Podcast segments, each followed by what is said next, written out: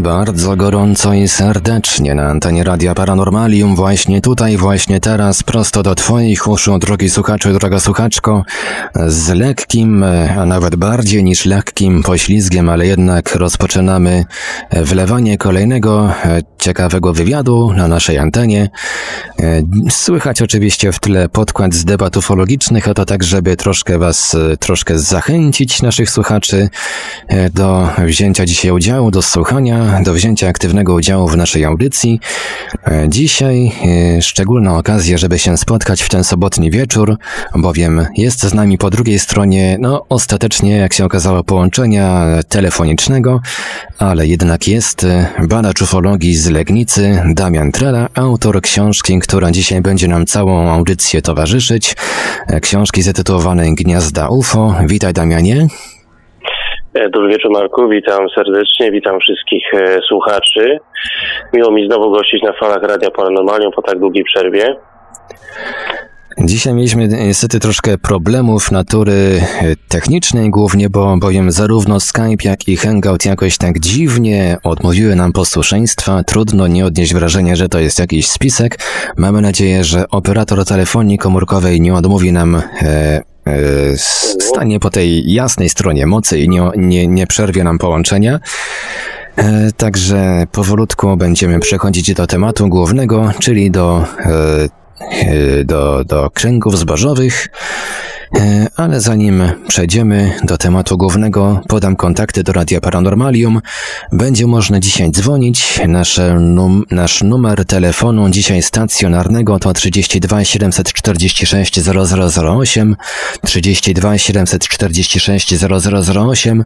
Numer do wyjątkowo dzisiaj tylko SMS-ów, ale jednak to 536 20 493, 536 20 493. Skype radio.paranormalium.pl. Jesteśmy także oczywiście na gadu pod numerem 36 08 8002 36 08 8002. Czekamy także na Państwa pytania i komentarze na czatach Radia Paranormalium na www.paranormalium.pl oraz na czacie towarzyszącym naszej transmisji na YouTube. Można nas także spotkać na Facebooku, na fanpage'ach Radia Paranormalium i bloga Czas Tajemnic a także na grupach Radia Paranormalium i czytelników Nieznanego Świata, a jeżeli ktoś woli, to może nam także wysyłać pytania, komentarze, no i różne inne wiadomości związane z tematem dzisiejszej audycji na nasz adres e-mail radiomałpa-paranormalium.pl. Tak jak e, Państwo przeczytaliście zapewne w zapowiedzi e, i doskonale o tym wiecie, dzisiejsza audycja połączona jest z konkursem. Będzie można wygrać dwa egzemplarze, z tego co tutaj, e, jeżeli dobrze policzyłem pytania, to będzie można wygrać dwa egzemplarze książki Damiana, Gniazda UFO, czy tak? E, tak, tak, tak, Marku. Pytania są dwa. Pytania są dwa i książki też są dwie, także dzisiaj będą dwie okazje, żeby e, wygrać tą niezwykle interesującą książkę. Ale zanim przejdziemy do pytań konkursowych, zaczniemy od pytań wywiadowych. Damianie, jak wygląda sytuacja z kręgami zbożowymi na świecie i w Polsce? Czy temat się przejadł i czy w ogóle się przejadł przez to, że zjawiskiem rządzą i czy w ogóle rządzą kropmakerzy? No właśnie, wydaje się, że pisanie w ogóle książki o takiej tematyce w dzisiejszych czasach jest trochę takim e, szalonym pomysłem, e, na który ja się, e, na który ja się porwałem. Bo jak popatrzymy na stan faktyczny fenomenu kręgów zbożowych, tudzież zwanych agrosymbolami, agroglifami, bądź też piktogramami, chociaż te nazwy są trochę tutaj, należy je interpretować różnie, jest, y, no, nie jest zadowalający oczywiście, bo praktycznie temat w mediach nie istnieje. Zarówno y, w takim miejscu jak Wielka Brytania, która jak wiemy jest kolebką w ogóle, jeśli chodzi o zjawisko zbożowych od samego początku, e, to w Polsce już praktycznie w ogóle nie dyskutuje się na ten temat i moja książka jest niejako jakby takim, e, takim przełamaniem w ogóle tej, tej złej pasty. E, jest ogólnie, panuje ogólna stagnacja, nie da się ukryć e, w tym fenomenie, ale i w ogóle, jeśli porównamy to w ogóle do zjawiska UFO, to jest e, bardzo podobna sytuacja. Też obserwacji UFO jest, jest bakier jest niewiele.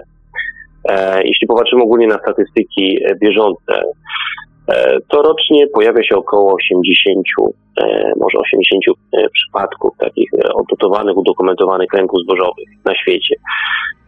Z czego zdecydowana większość w dalszym ciągu pojawia się na terenie Wielkiej Brytanii, w rejonie newralgicznym, czyli w rejonie hrabstwa Wiltshire i Hampshire. To jest stan na dzisiejszy. W Polsce w ostatnich e, latach nie odnotowano jakichś e, przekonujących przypadków e, pojawienia się kręgów zbożowych. Ja osobiście w swojej książce opisuję ostatni taki przypadek, jaki miał miejsce w 2015 roku. To jest, można powiedzieć, ostatni taki znany przypadek kręgu, który się pojawił w okolicach Belatowa, jakieś 20 kilometrów w pobliżu Belatowa. No to już 4 lata temu, to już kawał czasu. Tak, tak, to już jest kawał czasu. E, były jakieś sygnały oczywiście o pojawieniu się kolejnych e, przypadków. E, wydaje się, że ostatni taki znany przypadek to pochodzi z Białego Stoku z 2017 roku, ale niestety jest mało dokumentowany, także trudno się na jego temat wypowiadać w jaki sposób miarodajnie. Jeśli porównamy obecny stan obecną, obecną sytuację z kręgami do tego, co było niegdyś, no to jest oczywiście olbrzymi kontrast. Jeszcze w latach 90. Średnio rocznie pojawiało się ponad 100 przypadków w samej Wielkiej Brytanii. Ale tutaj też trzeba wziąć poprawkę na to, jak te statystyki były układane. E, na to zwraca uwagę m.in. E, w dalszym ciągu aktywny badacz kręgów zbożowych e, Andy Thomas z Wielkiej Brytanii, który, który miał styczność z kręgami jeszcze na początku lat 90. On tłumaczył, że w tamtych czasach zupełnie inaczej liczono te kręgi zbożowe. Bo jeśli na przykład mamy do czynienia z jakąś formacją E, centralną, a wokół niej pojawiają się powiedzmy pojedyncze kręgi zbożowe. Wówczas w tamtych czasach liczono każdy e, taki pojedynczy znak osobno, więc te statystyki były troszeczkę sztucznie nadnażane. E, I stąd tworzyły się takie trochę nie do końca wiarygodne statystyki. Niemniej jednak nie zmienia to postaci rzeczy, że tych formacji jest zdecydowanie mniej niż w ubiegłych latach. I Spadek zainteresowania wynika oczywiście z stopnia, e, stopnia aktywności cropmakerów, e, których aktywność się bardzo nasiliła e, już na początku lat 90., a, a sięgnęła apogeum, można powiedzieć, początku XXI wieku. Teraz tłumaczy się, że generalnie ponad 90 przypadków, 90% informacji, jakie pojawiają się na świecie, jest dziełem cropmakerów.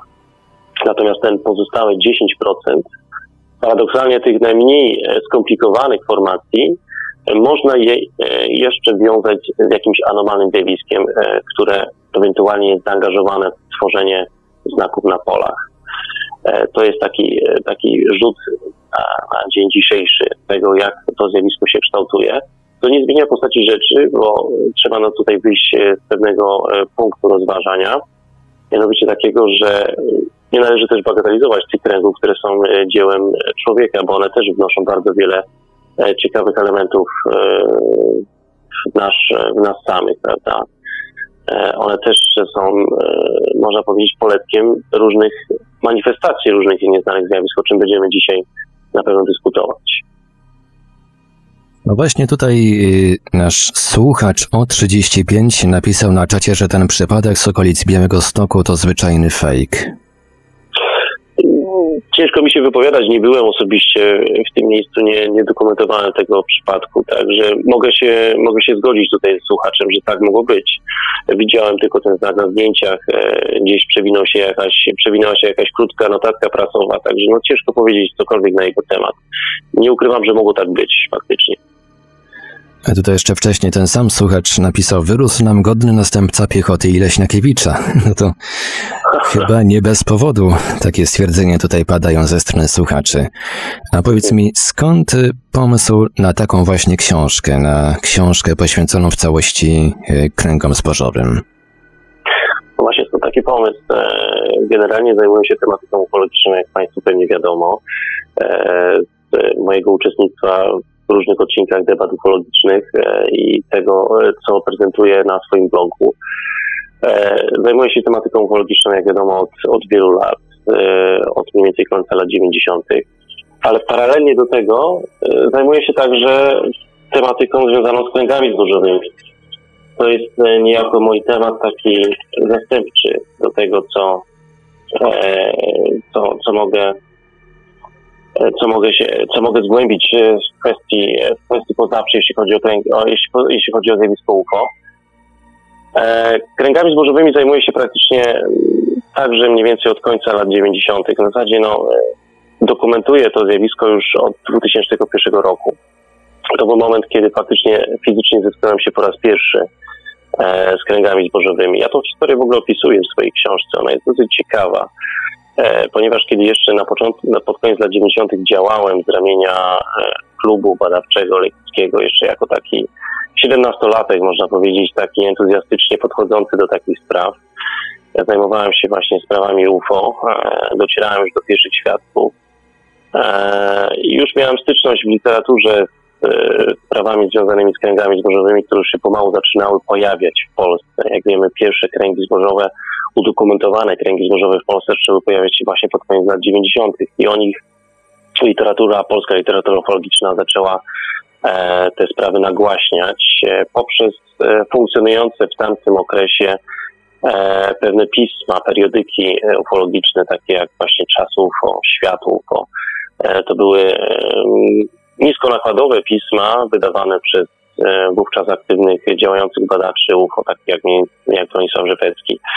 E, ja byłem zachłyśnięty tą sprawą bardzo mocno, kiedy pojawiły się kręgi zbożowe w Pigrzy.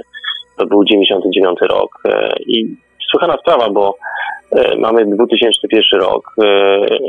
Ja akurat czytałem sobie, czytałem sobie, czytałem No dzisiaj niestety audycja z problemami, coś nam, coś nas halo, zerwało. Halo, halo, halo, czy się słyszymy? Słyszę cię bardzo halo. dobrze. Witam, witam jeszcze raz Marku. Coś nam przerwało. Chyba no jednak chyba operator też się zmówił z Googlem i Hangoutem, i Skype'em. Coś jest naprawdę na rzeczy, autentycznie. A coś przed antoną mów, wspominałeś, że coś się działo w studiu, jakieś problemy techniczne podczas e, nagrania tak. w NTV. Ja, ja, ja, mam wrażenie, że jakieś, e, Marku, to tak na marginesie, że jakiś, jakiś fatum krąży wokół, e, wokół tej mojej książki, a wokół w ogóle kampanii reklamowej, bo faktycznie kiedy jeszcze niedawno gościłem w studiu Janusza Zagórskiego i rozmawialiśmy właśnie na temat naszej książki, cała audycja miała polecieć na żywo było już wszystko przygotowane, ale już były na początku problemy z głosem, a później nagle e, cały serwer, siadł, siadło połączenie internetowe i musieliśmy grywać wszystko na, e, na taśmę. Także no, audycja się udała, została później transmitowana e, przez YouTube. No niestety nie udało się zrobić tego na żywo, bo coś stanęło na przeszkodzie. Także tutaj też widzę, mamy problemy. Mam nadzieję, że dotrwamy do końca już bez jakichś, e, jakichś e, e, rozłączeń. Mam nadzieję, że mnie słychać dobrze teraz i mogę kontynuować. Oczywiście. Tak więc nawiązywałem do samych początków mojej fascynacji kręgami zbożowymi. Wspominałem o, o, o Pigrzy, o tym jak, jak, jak pierwsze, pierwsze docierające sygnały o kręgach zbożowych bardzo mnie fascynowały w tamtym okresie. I był rok 2001 właśnie, kiedy, mm, kiedy ja czytałem akurat y, jakiś z artykułów y, w czasie, w czasie UFO e, i zdarzyła się rzecz niezwykła, bo ja sobie wtedy akurat, ja tą sprawę opisuję w ogóle w swojej książce w sposób taki trochę sfabularyzowany. E, ja sobie czytałem właśnie artykuł na temat kręgów Pigrzy. To był lipiec właśnie 2001 rok. Znajdowałem się w takiej miejscowości Kłaczyna, która e, znajduje się jakieś 3-4 kilometry od miejscowości Jugowa. Jugowa, gdzie między innymi pojawiły się właśnie bardzo ciekawe kręgi zbożowe. E, ja tamtej, tamtego wieczoru sobie czytałem i tak myślałem sobie, kurczę, fajnie by było, jakby takie kręgi się pojawiły gdzieś tutaj. I ja mógłbym mieć po raz pierwszy styczność z nimi, mógłbym wejść, zobaczyć, jak to faktycznie fizycznie wygląda. I proszę mi uwierzyć, drodzy Państwo, niesłychana rzecz, bo następnego dnia E, kiedy byłem w sklepie, słyszę od okolicznych mieszkańców, że coś się pojawiło w pobliżu. No i z początku znałem to za jakiś żart, no ktoś sobie, ktoś sobie drwi, prawda, opowiada jakieś banieluki, ale coraz więcej ludzi zaczęło gadać w okolicy o tym, że coś faktycznie się pojawiło, że coś, e, mówiąc e, żargonem, wylądowało. Więc stwierdziłem, no muszę to sprawdzić. I przyjechałem, patrzę, nie wierzę własnym oczom. Faktycznie pojawiły się, e, to były cztery kręgi bodajże, jeden taki centralny i dwa mniejsze przyłączone, trzy mniejsze przyłączone do centralnego kręgu. E, na mnie zrobiły te kręgi wtedy bardzo duże wrażenie. Ja z początku nie połączyłem tej historii ze sobą, że ja poprzez swoją jakąś taką intencję myślową no, dzisiaj mogę się śmiać z tego, że jakby wygenerowałem to zjawisko, prawda, ale gdy później po latach dogłębnie e, dokumentowałem e, zjawisko kręgów zbożowych, docierałem do różnej literatury, spotkałem się z podobnymi historiami, które dotknęły nie tylko badaczy, ale i nawet, i jak się okazuje, cropmakerów, którzy sami tworzyli i wygniatali kręgi. Że jest jakaś dziwna e, korelacja ludzkiej świadomości z tym zjawiskiem. E, może to być zupełny przypadek oczywiście. Dla mnie akurat niezwykły.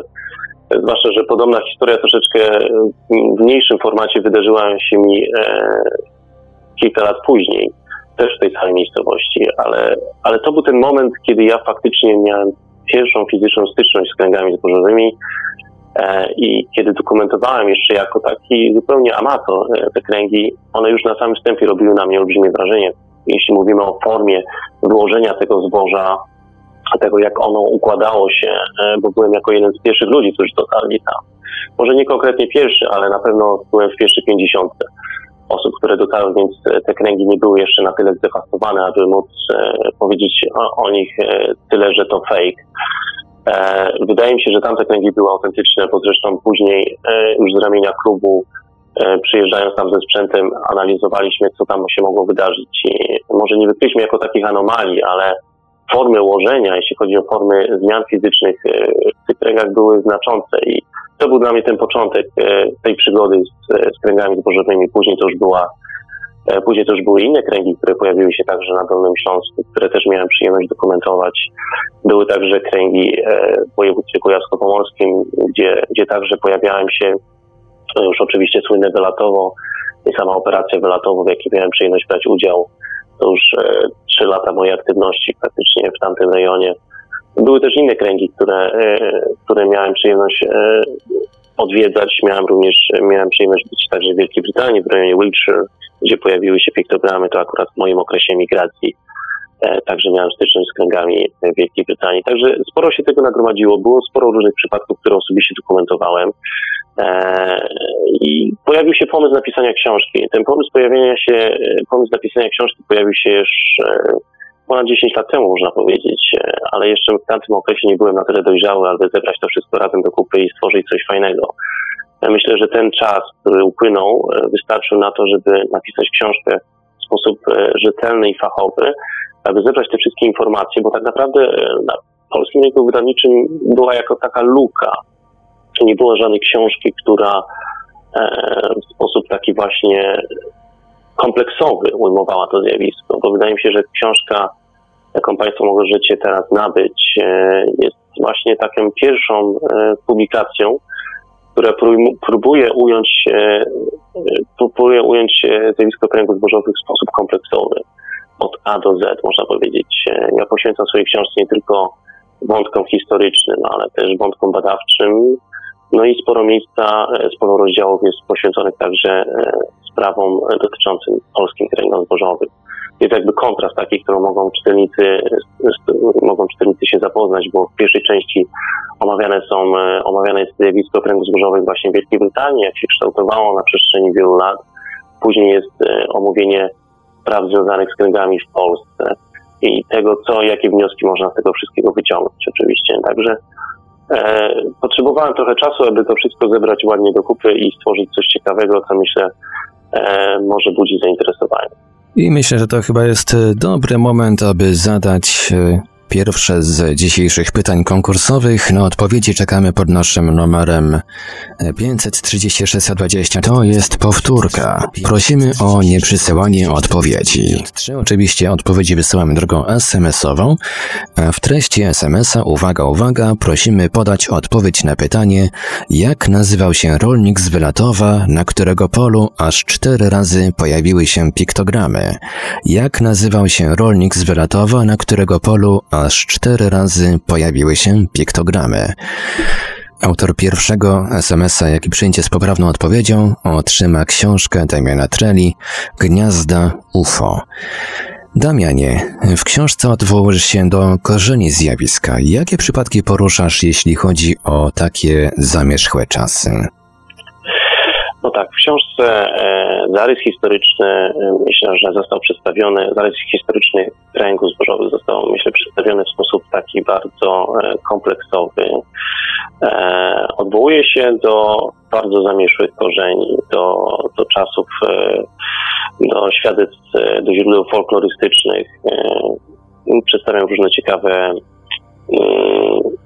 różne ciekawe źródła historyczne, które już z bardzo odległych okresów dowodzą temu, że zjawisko kręgów zbożowych nie jest, nie jest takie świeże, jak się niektórym wydaje, bo powszechnie przyznaje się, uznaje się, że kręgi zbożowe, pierwsze udokumentowane przypadki pochodzą jeszcze z końca lat 70. z Wielkiej Brytanii. Później, e, po latach, później oczywiście okazywało się, że tych przypadków e, jeszcze z wcześniejszych okresów było znacznie więcej. Mieliśmy oczywiście słynne gniazda Tuli e, z Australii, jeszcze z lat 60., dokładnie z 1966 roku pochodzi ten niezwykły przypadek, ale on nie był do końca jeszcze wiązany w ogóle z tematyką kręgów zbożowych, prawda, bo mieliśmy tutaj jakby do czynienia E, z lądowiskiem UFO, natomiast e, kręgi zbożowe to jednak dla niektórych wydawało się coś innego, e, czyli forma wyłożenia zboża, też w jakimś stopniu powiązana z jakimś anomalnym zjawiskiem świetnym. Ja w swojej książce nawiązuję oczywiście do, do czasów jeszcze średniowiecza. Wspominam o pewnych ciekawych legendach, przywołuję pewne ciekawe legendy.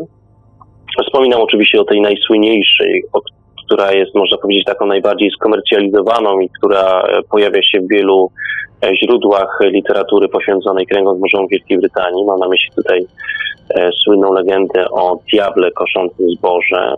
To jest taki pamflet z roku 1678 na którym jest to rycina, na której widać e, diabła właśnie koszącego zboże, e, a w tle widać krąg. Coś, co w zasadzie przypomina nam mm, i kojarzy się nam z kręgiem zbożowym.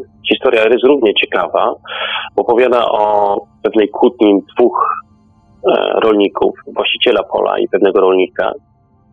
Właściciel pola, który chciał zlecić skoszenie zboża pewnemu rolnikowi, w międzyczasie doszło do jakiejś awantury między nimi i rolnik stwierdził, że nie wykona tego zlecenia i prędzej diabeł skosi to e, zboże niż on sam to zrobi za niego. No i rzecz niezwykła, e, następnego dnia okazuje się, że pod wpływem jakichś dziwnych atmosferycznych wyładowań, dziwnych świateł, które pojawiły się na polu, pojawia się e, krąg zbożowy. Znaczy tak, możemy sobie tłumaczyć, że to jest krąg zbożowy, ale cytat jest dosłownie taki. E, skosił zboże i pokładał każde jego źdźbło z taką dokładnością, że człowiekowi zajęłoby to całą wieczność. To jest dosłowny cytat e, tej, tej niezwykłej przypowieści, do której ja oczywiście nawiązuję. Tych podobnych historii jest w literaturze folklorystycznej znacznie więcej. One się również pojawiają także w polskiej literaturze folklorystycznej mi się do takiej też udało dotrzeć. E, są również pewne wzmianki w ogóle z ciekawego rejonu, interesującego nas rejonu województwa kujawsko-pomorskiego. E, z Wielkiej Brytanii to jest na przykład słynna taka rycina jeszcze demona Puk, takiego znanego demona Puk, który przedstawiony jest właśnie w takim kręgu E, po którego tańczą jakieś postacie. Ten motyw oczywiście tańców e, wokół jakichś kręgów był często utożsamiany w ogóle z czymś takim jak kręgi, e, tylko w tamtych czasach oczywiście inaczej to interpretowano, kojarzono to bardziej z wątkami religijnymi, z wątkami duchowymi, a więc bardziej sferą demoniczną, można powiedzieć. Ale idąc dalej, udało mi się przewertować i dotrzeć do bardzo wielu ciekawych źródeł, które już są bardziej rzetelnie udokumentowane, bo oczywiście w przypadku legend możemy mieć tutaj pewne wątpliwości, czy faktycznie mieliśmy do czynienia z tym, a nie z czymś innym, co jest tylko i wyłącznie nadinterpretowane przez nas w chwili obecnej. Ale są jeszcze bardzo ciekawe zapisy e, z XVII wieku pewnego e, angielskiego przyrodnika i chemika Roberta Flotta, E, który był e, pracownikiem Uniwersytetu Oxford i on opisuje w jednym z takich naukowych periodyków swoje spotkanie z pewnymi dziwnymi znakami, jakie, na jakie udało mu się trafić. I jego opis takiej wizji lokalnej jest bardzo jednoznaczny, można powiedzieć. I dzisiaj nam się może ewidentnie kojarzyć z czymś, co może dotyczyć właśnie takich kręgów. W tym przypadku to były kręgi w trawie. To są takie ciekawe, ciekawe wątki i co ciekawe, ten pan nawiązywał wtedy do sposób, chciał w sposób naukowy wyjaśnić w ogóle to, co, to, co widział i o to tłumaczył działalnością wiatru. Ten motyw wiatru, w ogóle motyw e, teorii meteorologicznych, on się pojawi e, także e, w czasach współczesnych, kiedy zjawisko kręgów zbożowych będzie już bardziej tłumaczone w sposób anomalny, właśnie za sprawą pewnych osób, które po raz pierwszy zetknęły się z kręgami zbożowymi. Mam na myśli tutaj pewnego naukowca Terence Madena, który jako jeden z pierwszych badaczy w ogóle zajął się tematą, tematyką kręgów zbożowych jeszcze na początku lat 80. i on starał się wyjaśnić kręgi zbożowe właśnie pod kątem różnych anomalii pogodowych, to jest takich e, wirów e, powietrza, elektryzowanych wirów powietrza, które ewentualnie mogą się tworzyć sposób w szczególnych warunkach e, w niektórych rejonach Wielkiej Brytanii i tworzyć takie kręgi. No niestety ta teoria E, oczywiście może ona się sprawdzała do pewnego etapu, do etapu, kiedy w Wielkiej Brytanii pojawiały się pojedyncze kręgi zbożowe, ale kiedy to zjawisko zaczynało ewoluować, ta teoria już niestety zaczynała e, tracić swoje racje bytu. Ale najbardziej wartościowe w tych wszystkich różnych ciekawych świadectwach historycznych to właśnie świadectwa fotograficzne. Jak się okazuje, jest ich kilka, a to nawet i kilkanaście. I one, one zostały opisane w sposób bardziej dogłębny przeze mnie w mojej książce. Nawiązuję do niektórych. Oczywiście nie wszystkie zdjęcia udało się, e, nie, nie wszystkie zdjęcia udało się ująć w książce. Jest e, w książce zdjęcie, które jest uznawane jako pierwsze, jako pierwsze zdjęcie udokumentowane zbożowych, bo jak już wiemy, ciągle uznaje się, że kręgi zbożowe to jest zjawisko współczesne, które jest dziełem e, człowieka. No, jak się przyjrzymy temu właśnie bardziej dogłębnie, okazuje się, że jest sporo tych świadectw, które świadczą o tym, że to zjawisko towarzyszy człowiekowi od, e, od zarania dziejów. A zdjęcia są tego chyba najlepszym dowodem. E, jest takie ciekawe zdjęcie, które pochodzi z roku, rzecz zaskakująca, 1932 z miejscowości Stackham Down z Wielkiej Brytanii, na którym widać właśnie zarys kręgu zbożowego. E, I sprawa jest dosyć dogłębnie e, odokumentowana, bo zdjęcia są tylko jakby formą załącznika do całego artykułu, jaki się ukazał w takim piśmie, w takim periodyku archeologicznym, wydawanym wówczas w Wielkiej Brytanii. E, I tam jest opis właśnie dwóch czy trzech kręgów, jak dobrze kojarzę, które się pojawiły w tamtym czasie na polu. I właśnie jedno z tych kręgów zostało wyczynione na zdjęciu. Oczywiście są jeszcze inne zdjęcia pochodzące jeszcze wcześniejszych okresów. Ja w książce jest zmiankuje o, o dwóch takich, e, które są w zasadzie pierwszymi, można powiedzieć, ale nieoficjalnymi e, zdjęciami dotyczącymi właśnie kręgów zbożowych albo czegoś, co może być interpretowane jako, jako kręgi zbożowe. Tylko niestety zdjęcia są trochę słabej jakości, dlatego nie zdecydowałem się je zamieszczać w książce. Ale jest taka fotografia e, pochodząca z 1909 roku e, E, amerykańskiej książki Zapiski z przeszłości, e, na której właśnie widać coś w postaci kręgu. Mamy też jeszcze inne zdjęcie pochodzące z roku 1927, e, wykonane w stanie Nowy Jork, na którym widać już bardziej konkretnie jako coś, co przypomina krąg zbożowy. Niestety zdjęcie jest też słabej jakości, E, ale to już są pewne jakieś wzmianki, które świadczyły o tym, że, że te kręgi pojawiały się dużo wcześniej. Zresztą pierwsi badacze kręgów złożowych w Wielkiej Brytanii jeszcze w latach 80., kiedy dokumentowali pierwsze przypadki i docierali do, e, do świadków, udało im się dotrzeć do, do ludzi, którzy e, traktowali to jako coś zupełnie naturalnego, coś zupełnie normalnego bo te kręgi nie były dla nich, dla niektórych rolników zaskoczeniem. No, może one nie były nagłaśniane jeszcze wcześniej, a dopiero zostały nagłaśniane w latach 80. w Wielkiej Brytanii, ale one pojawiały się już zdecydowanie wcześniej i są pewne relacje pochodzące jeszcze nawet z początku XX wieku, e, gdzie mm, takie kręgi były traktowane jako miejsce zabaw nawet dzieci, a rolnicy traktowali je jako, mm, jako coś, co, co było jakąś e, efektem działania e, trąb powietrznych albo, e, albo dzikiej zwierzyny. Także w taki sposób ludzie w tamtych czasach tłumaczą, tłumaczyli sobie w sposób racjonalny oczywiście tego typu zjawiska. Dopiero później, kiedy nastąpiła fala i boom fenomenu UFO, kiedy temat UFO zaczął gościć w mediach, kręgi zbożowe jakby przeszły taką metamorfozę, jeśli chodzi o interpretację. Zaczęto je kojarzyć ze zjawiskami pozaziemskimi, z UFO i tak dalej. Jeszcze nawiązując do, do starych zdjęć, warto również wspomnieć, o czym piszę w swojej książce, o pewnej postaci, o pewnym człowieku e, z Australii, o Gregu Jeffersonie, e, który jest e, pracownikiem Uniwersytetu Tasmańskiego, E, I ten pan, e, który jest archeologiem, zajmuje się zdjęciami e, satelitarnymi, zdjęciami lotniczymi. W poszukiwaniu, zajmuje się poszukiwaniem różnych obiektów archeologicznych i on przypadkiem natrafił w swoich poszukiwaniach archiwalnych zdjęć na dziwne znaki zbożu, właśnie co ciekawe w Wielkiej Brytanii. I teraz rzecz niezwykła, bo kiedy skorzystamy sobie z takich dobrodziejstw współczesności, jak właśnie e, serwisy Google, e, możemy się cofnąć w czasie, prawda, i oglądać zdjęcia lotnicze e, różnych rejonów e, świata, cofając się nawet do lat 40. XX wieku. Taka jest możliwość w przypadku chociażby e, rejonów niektórych obszarów Wielkiej Brytanii. I ten pan e, bardzo skrupulatnie przeanalizował e, te wszystkie zdjęcia z okresu właśnie lat 40. XX wieku. Udało mu się dotrzeć do wielu ciekawych, wielu ciekawych zdjęć, na których widać nie tylko pojedyncze koła, ale też i widać czasami formacje, które przypominają coś na, na wzór y, współczesnych piktogramów. E, tego też się nie da w racjonalny sposób wytłumaczyć. Oczywiście padały tutaj różne teorie, że to były miejsca lądowiska e, albo punkty lądowiskowe dla spadochroniarzy RAF-u i tak dalej, no ale hipotezy tego, tego typu były jednak na, na, na swój sposób kuriozalne. E, I wydaje mi się, że są to jedne z ciekawych właśnie e, świadectw, nad którymi warto się pochylić. E, jeśli traktujemy tylko i wyłącznie kręgi zbożowe jako efekt działalności cropmakerów, no to zjawisko ma jeszcze w sobie bardzo dużo tajemnic, które czekają na odkrycia. To tak jeszcze kończąc wątek dotyczący historyczny, wątek historyczny kręgów zbożowych.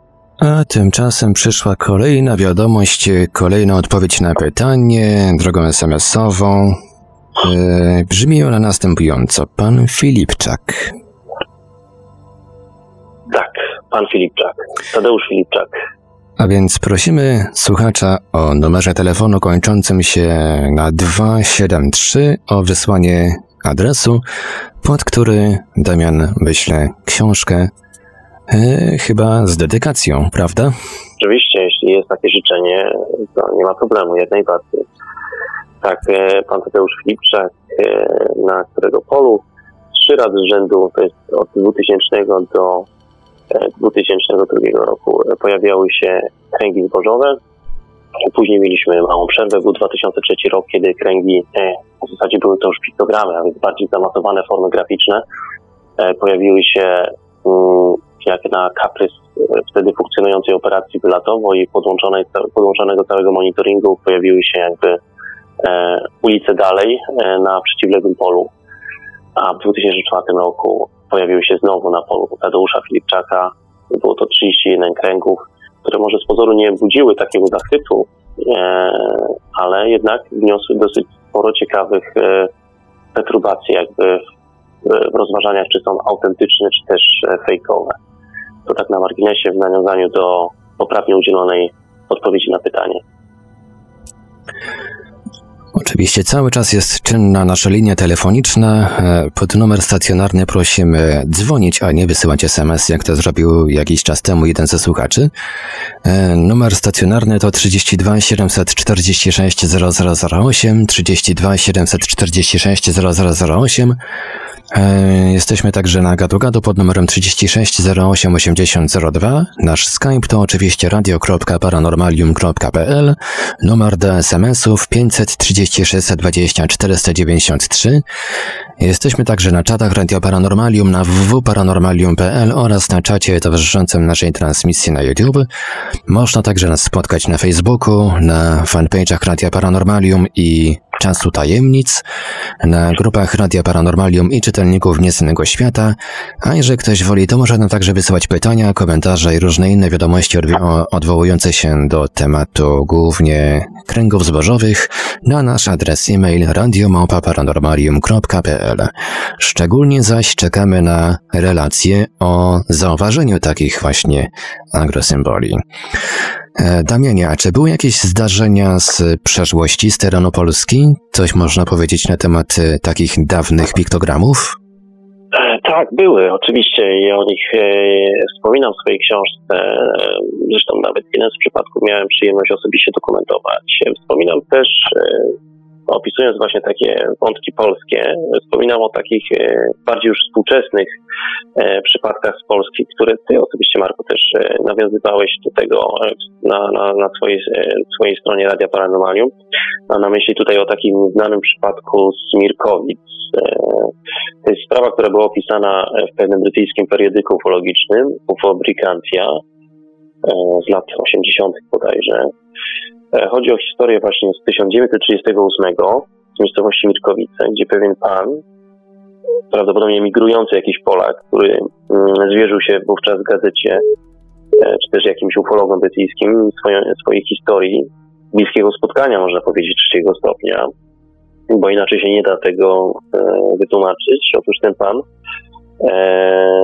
mieszkając wtedy w tej miejscowości, zobaczył przez okno swojego domu jakieś e, dziwne, homogenalne istoty krzątające się mm, przed, przed jego podwórkiem.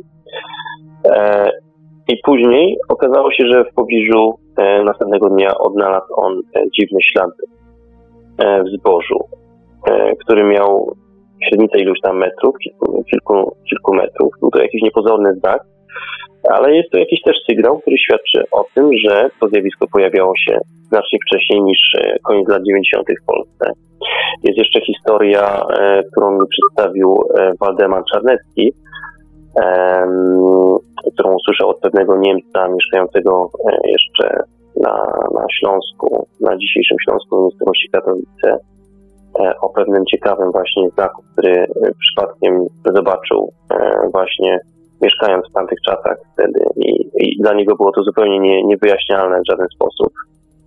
E, jakieś 12 km na północ od Katowic, jak pisał e, w liście do, e, do Waldemara Czarnyckiego. Miał około 6-8 metrów taki znak, który on sobie zobaczył. Nie było żadnych śladów jakich, prowadzących do, do kręgów. A więc wtedy oczywiście dyskutowano o, o czymś, co mogło być dziełem człowieka. Wtedy tłumaczono to albo w sposób naturalny, czyli coś, co jest dziełem jakimś, dziełem jakichś anomalii pogodowych. A jeszcze jak cofniemy się głęboko dalej w historię, to tłumaczenia były w powiązaniu e, z wiedzą o otaczającym świecie, czyli z wiedzą sił nadprzyrodzonych. E, tak więc takie były interpretacje. Nikt nie kojarzył w ogóle takich rzeczy z zjawiskiem UFO, ale jak wiemy, te pierwsze relacje, chociażby wspomniana relacja z Mirkowic, tych Polski jest ściśle powiązane jakby z wątkiem ufologicznym. E, ja osobiście badałem podobny przypadek w e, miejscowości Żabko. To jest miejscowość położona, co ciekawe, 2 km od Wylatowa. E, w tej miejscowości w 70 bodajże 8 roku pewna pani, wówczas jeszcze dziecko, kilkunastoletnie dziecko, była świadkiem lądowania obiektu, który można powiedzieć, był klasycznym obiektem dyskoidalnym, czymś, co możemy dzisiaj kojarzyć tylko i wyłącznie jako, jako obiektem UFO, e, z którego wyszły właśnie jakieś istoty, humanoidalne istoty wzrostu około 1,20 m. Ten obiekt wylądował sobie właśnie w takim polu, przężyta bodajże, i te istoty krzątały się wokół e, tego obiektu i wykonywały jakby jakieś czynności badawcze. Ta, pani wtedy widziała to zjawisko, obserwowała jest w pewnej odległości, nagle straciła przytomność i później, jak się okazało, w tym miejscu znalazła krąg w zbożu. E, niewielki, niepozorny krąg zbożu, ale co ciekawe, niby ta sprawa była nagłośniona później dosyć troszeczkę mocniej i podobno była jakaś zmianka prasowa e, wówczas, wówczas funkcjonującej w gazecie Trybuna Ludu. No mi się akurat niestety nie udało dostrzec to takiego archiwalnego numeru, więc nie, nie byłem w stanie tego potwierdzić, że faktycznie była, była jakaś zmianka, czy, czy ewentualnie było jakieś zdjęcie zamieszczone takiego kręgu. Jakby tak było faktycznie, no mielibyśmy naprawdę niezłą sensację, bo mielibyśmy dowód na to, że, że kręgi pojawiały się w Polsce jeszcze w latach 70., a nie w latach 90., jak się, jak się powszechnie e, uznaje. Tak więc e, tych świadectw, tych relacji jest, jest sporo. Ja do nich nawiązuję. E, trudno je oczywiście wszystkie przedstawić w książce, która ma ponad 400 stron i której ujmuje nie tylko wątek historyczny, ale i inne wątki związane z kręgami zbożowymi. E, ale myślę, że one są bardzo wartościowe, te relacje, mm, jak i również e, te świadectwa fotograficzne, e, bo one dają nam, dają nam wiele do myślenia, jeśli chodzi o kręgi zbożowe. A przede wszystkim dowodzą temu, że nie warto tak całkowicie przekreślać tego tematu i tłumaczyć tego wszystkiego i wyłącznie jako dzieła crofmakerów. Za chwilę będzie podane drugie pytanie konkursowe, ale zanim zadam to pytanie konkursowe, zadam kolejne pytanie Damianowi. Czy zjawisko kręgów zbożowych ewoluuje, a jeśli tak, to w jaki sposób, w jakim kierunku? No właśnie, dobre pytanie. Czy zjawisko kręgów zbożowych ewoluuje? E, jeśli przyjrzymy się właśnie temu, jak to zjawisko się manifestowało na przestrzeni wielu lat, e, jeśli spojrzymy na pierwsze przypadki w Wielkiej Brytanii jeszcze z końca lat 70., później początku lat 80., e, dostrzeżemy, że zachodzi pewien proces zmian w ogóle w formie tworzenia się tych kręgów. E, I też w ogóle zauważymy to, jak e, to zjawisko było łączone z różnymi fenomenami świetnymi, które towarzyszyły niejako e, tym kręgosłużowym. Wspomniałem niedawno o, przed chwilą o relacji z Żabna, o tym jak e, pewna pani była świadkiem lądowania obiektu UFO, z którego wyszły trzy istoty, a później w tym miejscu znaleziono krąg. Mówiłem jeszcze o przypadku z Mirkowic. E, no, tego typu relacje były tylko bardzo łatwym początkiem do tego, żeby stworzyć jakby prostą hipotezę, że mamy do czynienia z e, miejscami lądowisk albo e, działalnością jakichś kosmitów bądź istot pozaziemskich, tak jakkolwiek to nazwiemy. Ale sprawa nie jest taka prosta, jak się wydaje na pierwszy rzut oka. E, a to, jak się te formacje kształtowały, jest też ciekawą sprawą, bo podobną sprawę możemy zaobserwować w zasadzie na przestrzeni wielu lat, jeśli chodzi o Polskę. Rynki zbożowe przechodzą jakąś ewolucję, nie da się ukryć. Teraz mamy do czynienia z jakby niejaką stagnacją.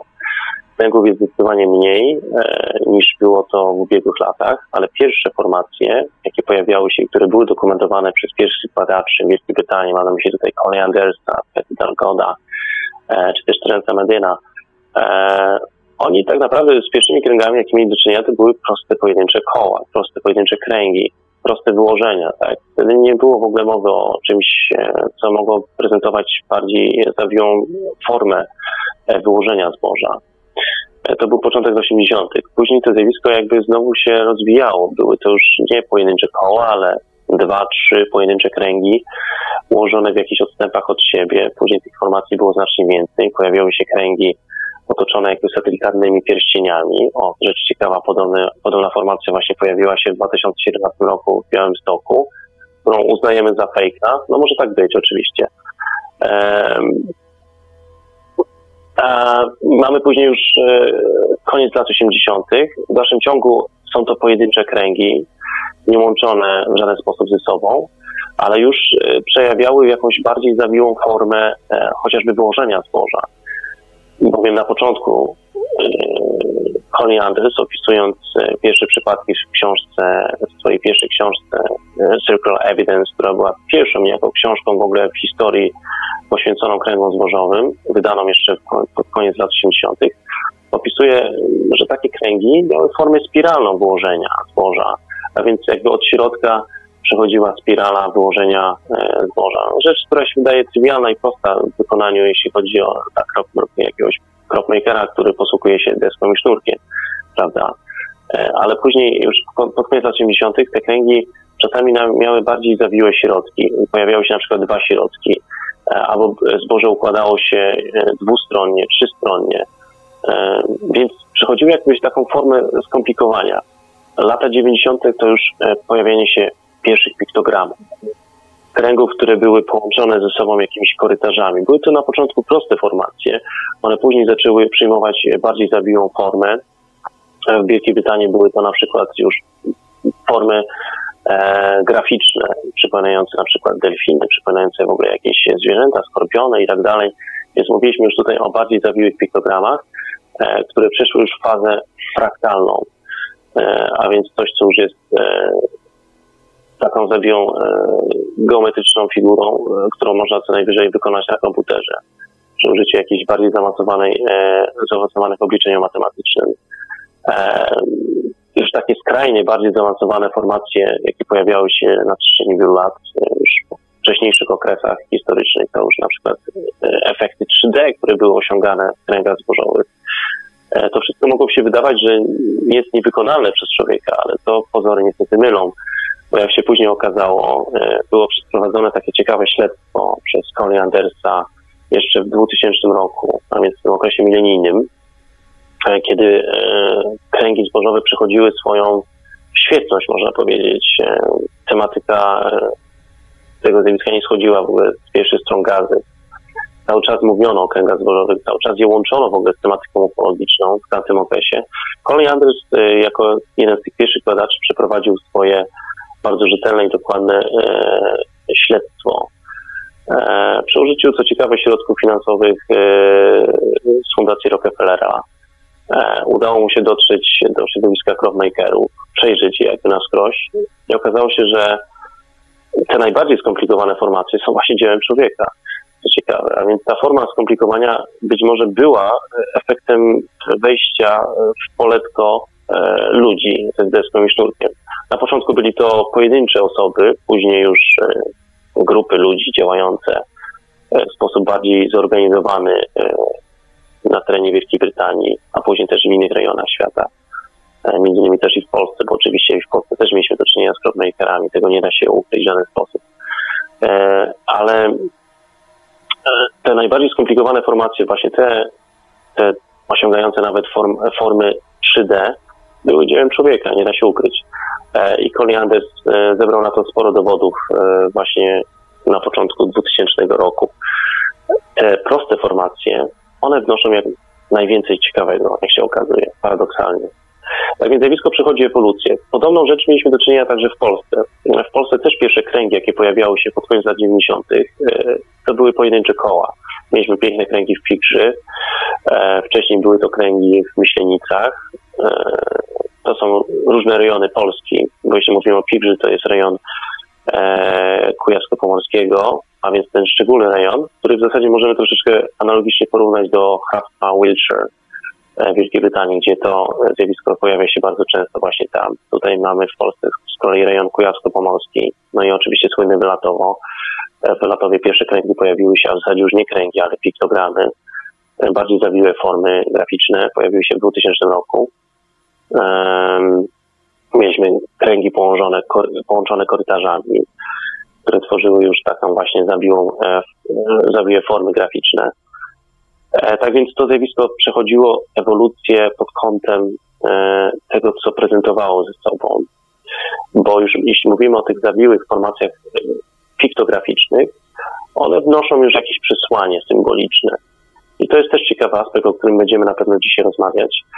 E, ale jeśli mówimy w ogóle o sposobach interpretacji tego, co się może kryć, jaka forma anomalna może się kryć za kręgami zbożowymi, e, to warto również wspomnieć o tym, o czym mówiłem wcześniej, że te niektóre wczesne relacje były właśnie w zadziwiający sposób łączone e, z obserwacjami UFO, z tymi bliskimi spotkaniami, nawet trzeciego stopnia. I Wydaje się, że nawet jeśli kryje się za zjawiskiem kręgów zbożowych jakieś, w jakimś miarodajnym stopniu zjawisko anomalne, to ono również przechodzi ewolucję. E, I dostosowuje się jakby do naszych oczekiwań. Bo współcześnie patrząc, e, wokół kręgów zbożowych też się dzieje sporo ciekawych rzeczy. Można czasami zaobserwować dziwne anomalnie zjawiska świetne, ale to już nie są latające dyski, tak jak miało to w czasach, jak to było w czasach nawet i 60., kiedy pojawiło się słynne gniazdo Tuli w Australii, ale to są już małe, kuliste obiekty, tak zwane e, kule pol, e, które manifestują się właśnie nad polami. I manifestują się, co ciekawe, nie tylko nad e, uznawanymi za autentyczne kręgi zbożowe, ale również nad formacjami, które są dziełem cropmakerów. To jest też ciekawy aspekt. Tak więc to zjawisko na pewno ewoluuje w jakiś sposób. Jak samowylatowo, jak ta cała historia kręgów z Wylatowa wpłynęła na historię badań kręgów zbożowych? No właśnie, e, dosyć znacząco można powiedzieć. E, może nie w pierwszej fazie, kiedy pojawiały się pierwsze, pierwsze piktogramy w Wylatowie, czyli w 2000 roku, e, bo to dopiero na początku ten temat dopiero fascynował, na początku fascynował lokalnych dziennikarzy. Pojawiały się pierwsze nagłówki prasowe. Oczywiście w 2000 roku, kiedy pojawiły się pierwsze formacje zbożowe, pierwsi badacze UFO dotarli w to miejsce był tam m.in. Bronisław Żypecki na początku, Robert Bernatowicz, który no, nie jest uznawany za jakiegoś badacza UFO, ale, ale wtedy był tam, więc no, jakaś dokumentacja była zawarta w tym wczesnym okresie, ale można powiedzieć, że zainteresowanie tym tematem tam, jak się okazało, to była olbrzymia kopalnia w ogóle e, informacji na temat e, tego, co się tam dzieje, bo kręgi zbożowe to jakby początek tej całej historii. E, jak się okazało, ludzie, którzy przyjechali na, na spotkanie z jakimiś badaczami w 2000-2001 roku, zaczęli nagle się otwierać ze swoimi niezwykłymi historiami, jak się okazało.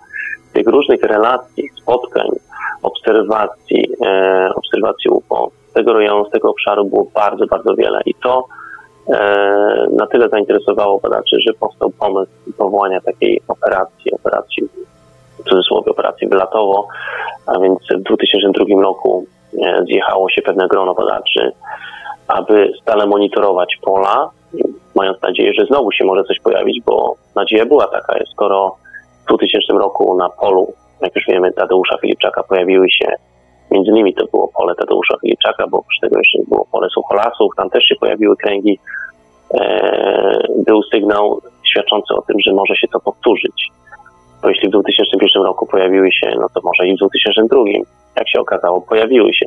No pierwsze, pierwszy rok e, operacji nie był jeszcze na tyle zadowalający, bo nie było na tyle sprzętu profesjonalnego, aby móc sobie pozwolić na fachowe rejestrowanie tego, co się dzieje wokół Wylatowa. Działo się naprawdę sporo, bo ja już miałem przyjemność być w 2002 roku w Wylatowie, brać udział w operacji. E, samemu osobiście mi się udało coś niezwykłego zaobserwować wtedy to mnie naprawdę bardzo dotknęło wtedy osobiście, ale dla mnie było zaskoczeniem wtedy już nie same kręgi, ale bardziej to, z racji tego, że zajmowałem się bardziej tematyką ufologiczną e, więcej niż, niż kręgami, więc to, że tych relacji, obserwacji UFO było naprawdę bez lików z tego rejonu. To była olbrzymia kopalnia po prostu różnych relacji e, i aby to wszystko dokumentować, to naprawdę trzeba byłoby wiele lat chyba. E, ale ten kluczowy moment, e, który wpłynął w jakiś zasadniczy sposób na, na to, jak, jak przebiegała historia badań e, kręgów zbożowych, to był rok 2004, kiedy włączył się w akcję m.in. Janusz Zagórski i jego działająca wtedy grupa badawcza, nie wiem jak to nazwać, organizacja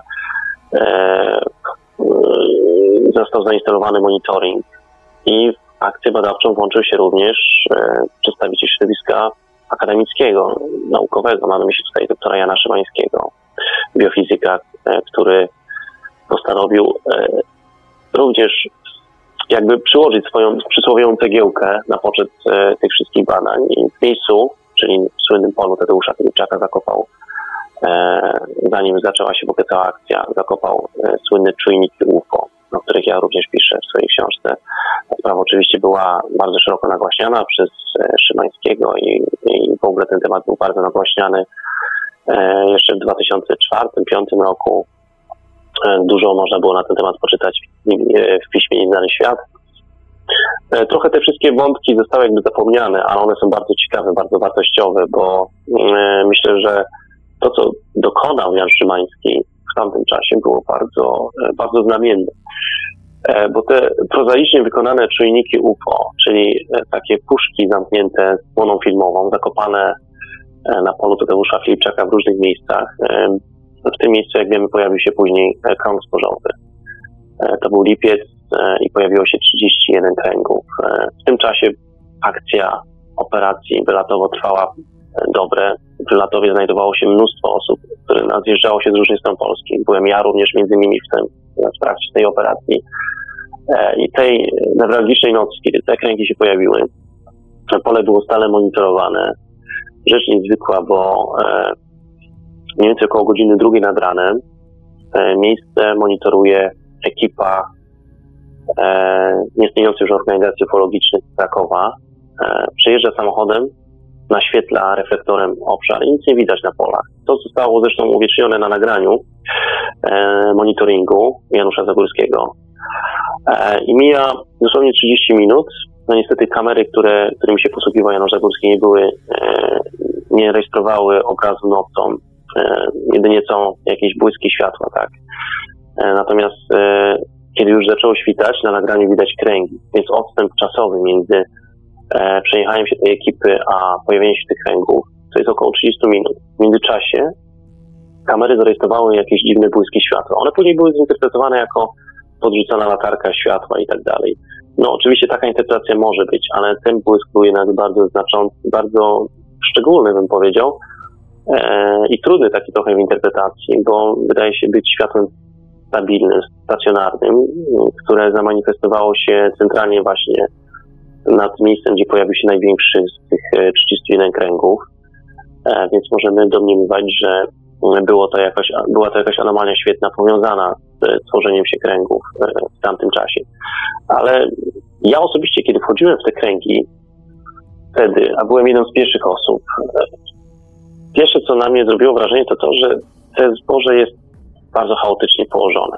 I moja pierwsza myśl była taka, że kurczę, no jednak to chyba jest fake.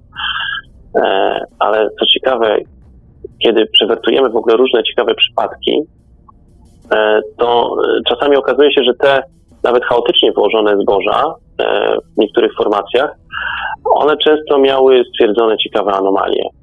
I tak było właśnie w przypadku tych kręgów, które pojawiły się wtedy na polu Tadeusza Filipczaka. Bo czujniki, które zakopał Jan, Szymański, E, te czujniki niektóre były prześwietlone. Właśnie szczególnie te, które znajdowały się blisko e, jakiegoś kręgu, który, który był akurat w danym miejscu umieszczony. E, I teraz pytanie, co spowodowało to prześwietlenie? Bo przecież nikt nie wiedział tak naprawdę oprócz Szymańskiego i, i bodajże Zagórskiego o tym, gdzie te czujniki są rozmieszczone. One zostały prześwietlone i zdaniem Szymańskiego był prześwietlony na skutek działania jakichś wiązek elektromagnetycznych. E, w tym przypadku mogły tu wchodzić w grę e, promieniowanie rentgenowskie, miękkie promieniowanie rentgenowskie. E, jak się później okazało, w grę mogły wchodzić także inne formy promieniowania, między innymi mikrofale i tak dalej. Tak więc szerokie spektrum działania pola elektromagnetycznego. No chyba właśnie odpowiedziałeś na, na komentarz e, nieświadomie jednego ze słuchaczy. Nosfera na czacie na YouTube napisał, jak ten czujnik UFO miał niby działać, skoro przecież urządzenia pomiarowe, czujniki i tak dalej muszą wiedzieć, co mają mierzyć, muszą wiedzieć, no czego szukać. Mhm. E, to pozwolę sobie jeszcze dopowiedzieć do, do tego pytania.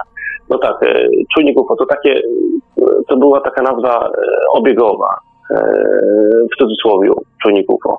To była tak naprawdę szczelnie zamknięta skrzyneczka, e, która, e, która, która miała w sobie właśnie błonę filmową. E, te czujniki oczywiście nie były w stanie stwierdzić, kiedy nastąpiło naświetlenie, po jakiej godzinie czasie, więc nie były to urządzenia elektryczne, które działały i rejestrowały czas ale późniejsze badania Szymańskiego, jak wiemy w 2005 roku i 2006 roku, kiedy on poszedł w zupełnie innym kierunku badawczym, bo już nie skupił się na zakopywaniu czegoś pod ziemią, ale e, zamontował różnej maści aparaturę badawczą e, w tym czasie w domu Szpuleckiego. E, domu, który w tamtym czasie był taką bazą, można powiedzieć, noclegową dla wielu badaczy ten nieżyjący pan już e, wynajmował jakby swój, swój dom wtedy na, na, poczet, e, na poczet różnych badaczy, którzy zjeżdżali się z różnych stron Polski. Tam wtedy, tam była zainstalowana cała aparatura monitoringowa Janusza Zagórskiego, tak więc to było w ogóle nasze takie centrum, centrum informacyjno-biegowe. E, I e, i wtedy, kiedy ta aparatura zaczęła działać, funkcjonować, e, Jan Szymański rejestrował e, częstotliwości na różnych, e, na różnych formatach. I w 2005-2006 roku udało mu się zarejestrować przeróżne anomalie w otoczeniu. Mam na myśli otoczeniu czy rejonie, miejsca, gdzie, gdzie pojawiały się kręgi, gdzie były również obserwowane różne dziwne anomalie świetne przez zarówno okolicznych mieszkańców, jak i również ludzi, którzy przyjeżdżali wtedy do Wylatowa. I na przykład były to anomalie nie tylko promieniowania, e, które się pojawiały, promieniowania rentgenowskiego, ale również e, niskie fale elektromagnetyczne, niskiej częstotliwości, które były sztucznymi, sztucznie wygenerowanymi sygnałami. I tego nie dało się w żaden sposób wyjaśnić. Nie można było tego wytłumaczyć e, poprzez nie wiem, wyładowania atmosferyczne, przechodzących w tamtym czasie gdzieś w różnych rejonach burz. Były to ewidentnie sygnały, czasami nawet inteligentnie transmitowane sygnały na sygnały wysłane przez Szymańskiego. Tak jakby ktoś coś próbował korespondować z nim. To była rzecz niezwykła. Oprócz tego jeszcze oczywiście były zmiany w ogóle w polu grawitacyjnym. To jest niezwykła rzecz. E, czy też w polu, e, polu e, promieniowania, e, promieniowania kosmicznego, prawda? E, bo u niego działał cały czas podłączony licznik Geigera i co ciekawe, w tych momentach szczególnych, kiedy dochodziło do obserwacji różnych obiektów, ten licznik czasami przestał w ogóle rejestrować e, promienie alfa, beta, gamma. To jest po prostu sprzeczne całkowicie w ogóle z kanonami wiedzy naukowej. Ale taka rzecz została zarejestrowana przez Szymańskiego, proszę uwierzyć. I tego nie da się w żaden sposób wyjaśnić. Oczywiście były interpretacje takie, że w całą sprawę jest zaangażowane wojsko, bo na co dzień widzieliśmy, obserwowaliśmy tego, jak samoloty wojskowe z pobliskiej bazy po widzu przelatywały bardzo nisko czasami, wręcz za nisko, łamiąc jakby elementarne zasady bezpieczeństwa nad przywylatowym. E, I istniały pewne domysły, że wojsko może być to zaangażowane, bo mieliśmy podobne historie przecież w Wielkiej Brytanii, kiedy były organizowane e, podobnym rozmachem operacje monitoringowe e, rejonów, gdzie pojawiały się kręgi zbożowe. Mam na myśli tutaj taką słynną operację, która była przeprowadzana z udziałem Colin Andersa w Wielkiej Brytanii, operacja Blackbird e, z udziałem wojska i tam okazało się, że jednak wojsko mocno ma, mataczyło w całej sprawie i, e, i skompromitowało nieco trochę środowisko badawcze wówczas.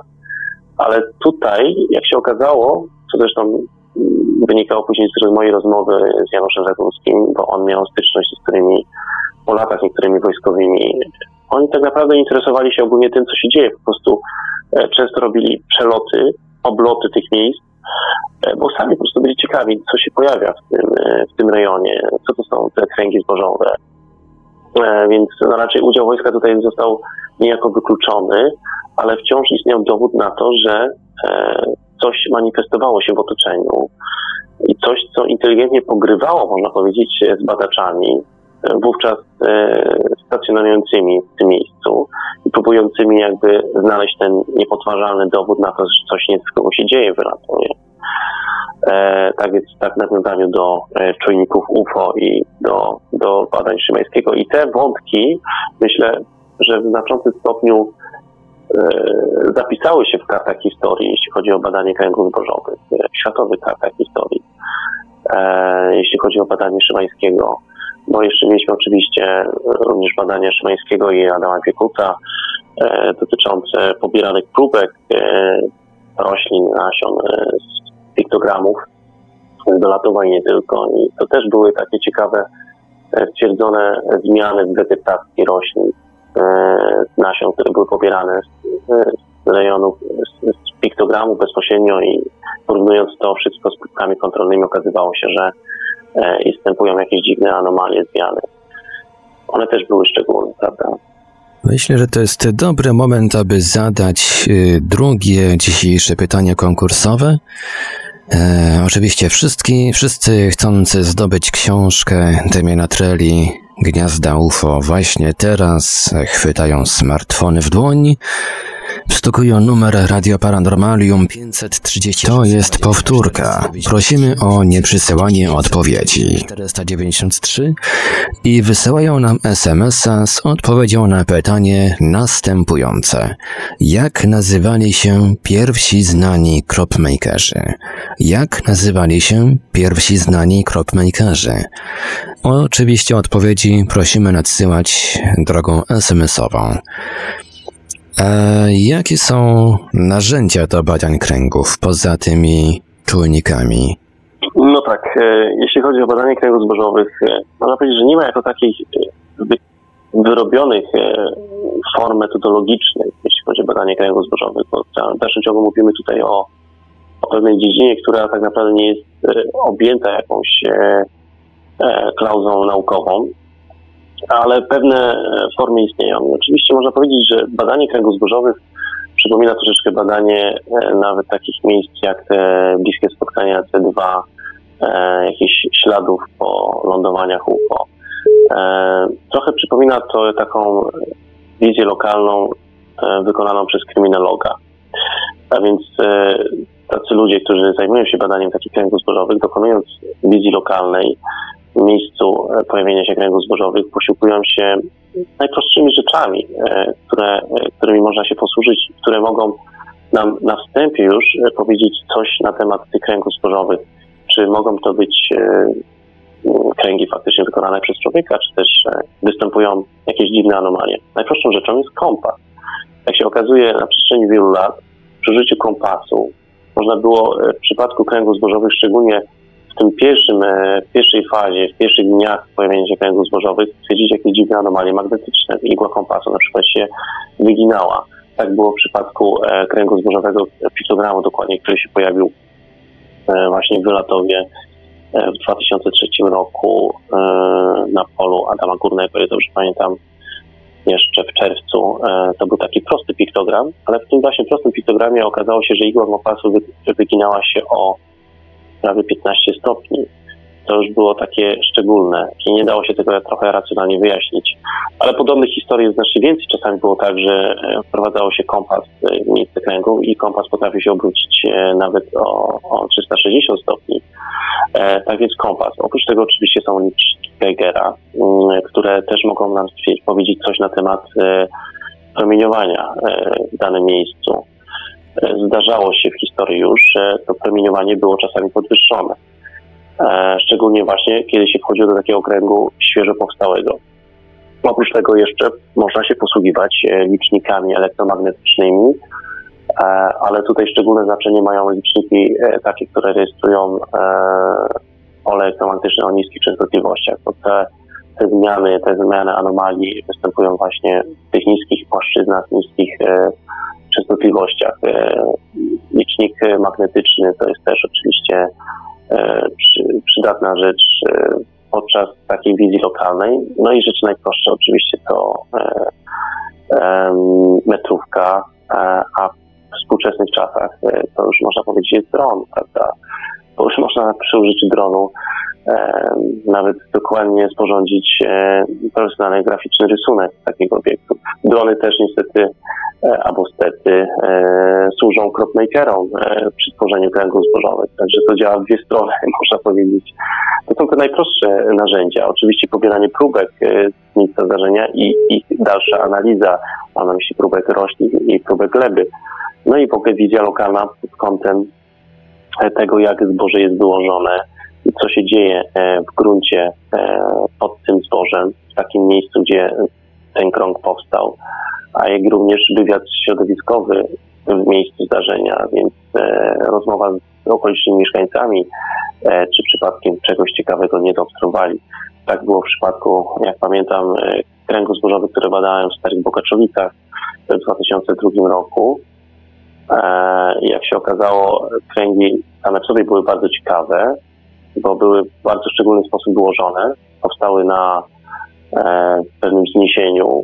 Tam teren był bardzo nierówny, bardzo pofałdowany, a kręgi były idealnie wyłożone. Można powiedzieć, że jakby tak od walca wymasowane, pięknie przyłożone do pofałdowanego gruntu, ale jak się okazało, kiedy zrobiliśmy wywiad środowiskowy, e, zaczęliśmy rozmawiać z okolicznymi mieszkańcami, okazało się, że sporo ludzi widziało dziwne anomalie świetne, jakieś łuny świetne, pojawiające się dokładnie w tym miejscu noc poprzedzającą powstanie kręgu. I to nie była pojedyncza relacja, ale jakby trzy czy cztery niezależne relacje. Oprócz tego jeszcze były inne mm, pokrewne relacje. Także to jest też bardzo szczególne, aby rozmawiać z ludźmi, którzy przychodzą z takich kręgów i którzy mogą nam coś ciekawego powiedzieć. E, ten cały zebrany materiał może nam posłużyć do, jakichś, e, do wyciągania jakichś logicznych wniosków. A tymczasem obrodziło nam tutaj odpowiedziami, drogą SMS-ową, co zresztą słuchacze słyszeli, bowiem e, smartfon wydaje taki e, pikający dźwięk w momencie, kiedy w trakcie rozmowy przyjdzie SMS. Damianie, czy odpowiedź o treści Bauer i Charlie jest prawidłowa? Tak, dokładnie tak. E, to był duet kropnekerów, E, właśnie tak, tak mieli nazwisko. Tacy twoi dosyć tacy, dosyć tacy chyba pocieszni panowie z tego, co czytałem. Tak, bardzo tacy pocieszni, e, przyjęci przez, e, przez media wówczas jako tak dwaj żartownisie, e, ale ich historia jest też dosyć ciekawa i myślę, że jeszcze jak znajdziemy chwilę czasu, to jeszcze o nich podyskutujemy. Tak, także ten pan, e, czy też ta pani, która udzieliła odpowiedzi na to pytanie, podzieliła poprawnie, także gratulacje.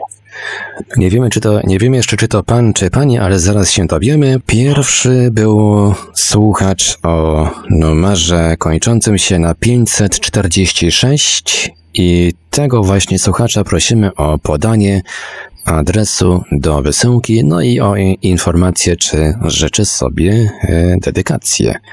Prawdopodobnie odpowiedź będzie twierdząca, ale lepiej się upewnić. Lepiej się upewnić, tak, oczywiście.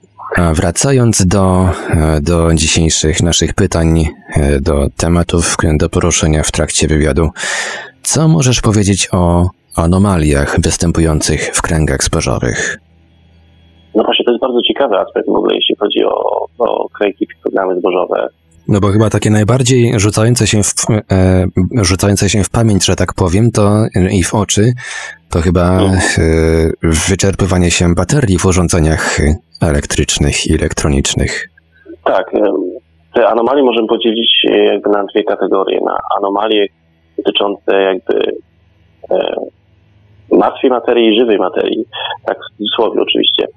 E, bo jeśli mówimy faktycznie, jak wspomniałeś Marku, o sprzętach elektronicznych, e, tak, działo się bardzo wiele dziwnych anomalii, jeśli chodzi o pracę urządzeń elektronicznych, takich kręgach zbożowych. Ja sam osobiście z nimi się spotkałem, kiedy dokumentowałem niektóre e, z kręgów zbożowych.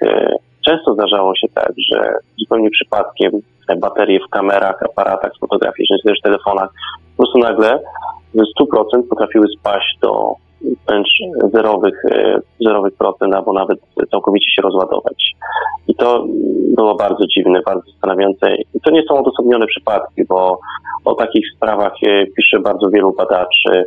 Ja się z podobną historią, e, z podobnymi rzeczami spotkałem, kiedy byłem w Wylatowie, kiedy potrafiłem wejść do, do właśnie świeżo powstałego kręgu i mój aparat po prostu odmówił posłuszeństwa. Czasami było to tak, że to nie tylko bateria e, odmawiała posłuszeństwa, ale po prostu nagle dziwnie urządzenie przestawało działać. E, po czym włączało się znowu, albo innym razem zdjęcie, które się wykonało w kręgu, jeszcze na przykład przy użyciu e, tych starych kompaktowych aparatach było prześwietlone. Innym razem, kiedy było już wykonane aparatem cyfrowym, to też było w jakimś stopniu naświetlone. Wiesz, to, to, tego było sporo i, i, i nad tym się też warto pochylić oczywiście, nie? Ale mm, to jest jakby jedna strona medalu. E, druga strona medalu to jest to, jak, e, jak taka formacja może oddziaływać na, nasz, na nasze samopoczucie, na, na nasz stan psychofizyczny, tak mówiąc to ogólnikowo. Tutaj jest także wiele różnych aspektów, o których warto wspomnieć, e, bo kręgi zbożowe oddziałują na nas, nie da się ukryć. I można powiedzieć, że bez względu na to, czy one są autentyczne, czy nie, ale oddziałują na nas, na nasze samopoczucie. E, I sporo na ten temat e, pisała, bo dużo takich przypadków dokumentowała pewna badaczka brytyjska kręgu zbożowego Springle. Ta pani, która jest znana z tych ciekawych fotografii lotniczych.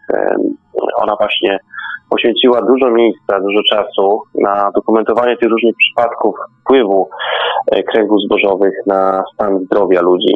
E, ten, ten, e, te przypadki również można podzielić na dwie kategorie. Na te, które wpływają w sposób pozytywny, jak i również negatywny. O czym mówimy?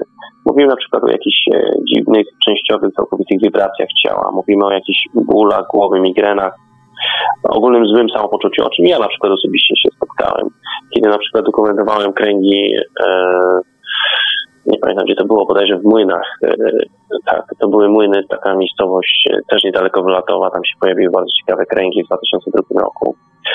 E, kiedy ja dokumentowałem te kręgi, ja po prostu wyszedłem z tak wielką migreną głowy, e, ja się po prostu czułem totalnie otumamiony. Oczywiście mogłem sobie to tłumaczyć jako efekt działania e, przebywania na otwartej przestrzeni e, w nasłonecznionym miejscu przez dłuższy czas, odwodnienie organizmu i tak dalej.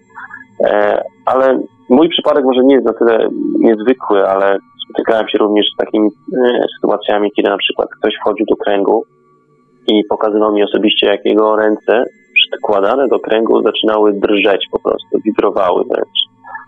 E, mówimy także tutaj o takich sprawach jak e, dezorientacja właśnie, zawroty głowy, e, podwyższone ciśnienie krwi, kołotanie serca, amnezję, jakieś nawet skrajności stany paranoidalne. O takich sprawach właśnie między innymi pisze Lucy Pingo, ale mówimy również o takich rzeczach, które wpływają w sposób pozytywny na nas. Mam na myśli tutaj osoby, które są w sposób szczególny sensytywne, wrażliwe, na przykład wchodząc w taki krąg, potrafią e, bardziej się otwierać duchowo, a więc e, łatwiej wchodzić w stany kontemplacji jakiejś duchowej, e, stany zmienionej świadomości. Nie wiadomo, czy kształt kręgu, czy też występujące anomalie w tych kręgach w jakiś sposób sprzyjają temu. Tak więc formy oddziaływań takiego znaku są uzależnione od, tego, od naszych może indywidualnych predyspozycji. E, dla kogoś mogą to być negatywne oddziaływania, dla innej osoby mogą być pozytywne. Podobnie jest zresztą z takimi miejscami mocy, prawda? Kiedy przyjrzymy się różnym takim rejonom na świecie, a są takie przecież i w Polsce, chociażby słynna Ślęża, e, są takie miejsca właśnie o takiej zmożonej aktywności promieniowania tak zwanego geomancyjnego, o którym pisze na przykład dużo e, znany polski radiostet Leszek Matela. W takich miejscach właśnie możemy poprawiać swoje samopoczucie, e, możemy łatwiej wchodzić w kontemplacje duchowe, jakieś kontemplacje medytacyjne. Być może nasze na jakieś dolegliwości chorobowe, jakieś e, przypadłości chorobowe mogą być e, czasami wyleczone, ale też może być sytuacja zupełnie odwrotna, albo nawet przebywanie w takim miejscu zbyt długie może być paradoksalnie szkodliwe. I podobnie jest właśnie w przypadku kręgu zbożowego. Jak się okazuje, badając dogłębniej ten, e, ten wątek, e, tematem kręgów zbożowych też w jakimś, e, jakimś historii badań zainteresowali się też racystyci. Najpierw w Wielkiej Brytanii, później w innych rejonach. Oni badając kręgi przy użyciu w sposób taki niekonwencjonalny, można powiedzieć, czyli przy użyciu różdżek czy innych narzędzi radiestezyjnych, e, stwierdzili ewidentnie e, różne rodzaje oddziaływania, oddziaływania właśnie geomancyjne. E, bo te kręgi powstają właśnie w sposób, co ciekawe, w szczególnych miejscach, newralgicznych miejscach, takich właśnie hotspotach, węzłach energetycznych, jak to mówią artystyści często. I nie jest to przypadek, bo jeśli spojrzymy na, na mapę Wielkiej Brytanii, na mapę południowej, południowej Anglii, na mapę hrabstwa Wiltshire szczególnie, ten, ten rejon jest bardzo szczególnie naznaczony, jeśli chodzi o, o miejsca mocy.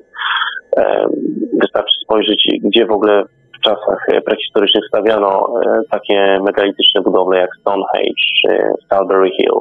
Prawda? E, te wszystkie miejsca stoją właśnie w miejscach mocy, w miejscach o silnym oddziaływaniu geomancyjnym. A w ich pobliżu od wielu lat pojawiają się niezwykłe formacje. Niektóre z nich nie da się w sposób racjonalny wyjaśnić, prawda? Mieliśmy na przykład słynną formację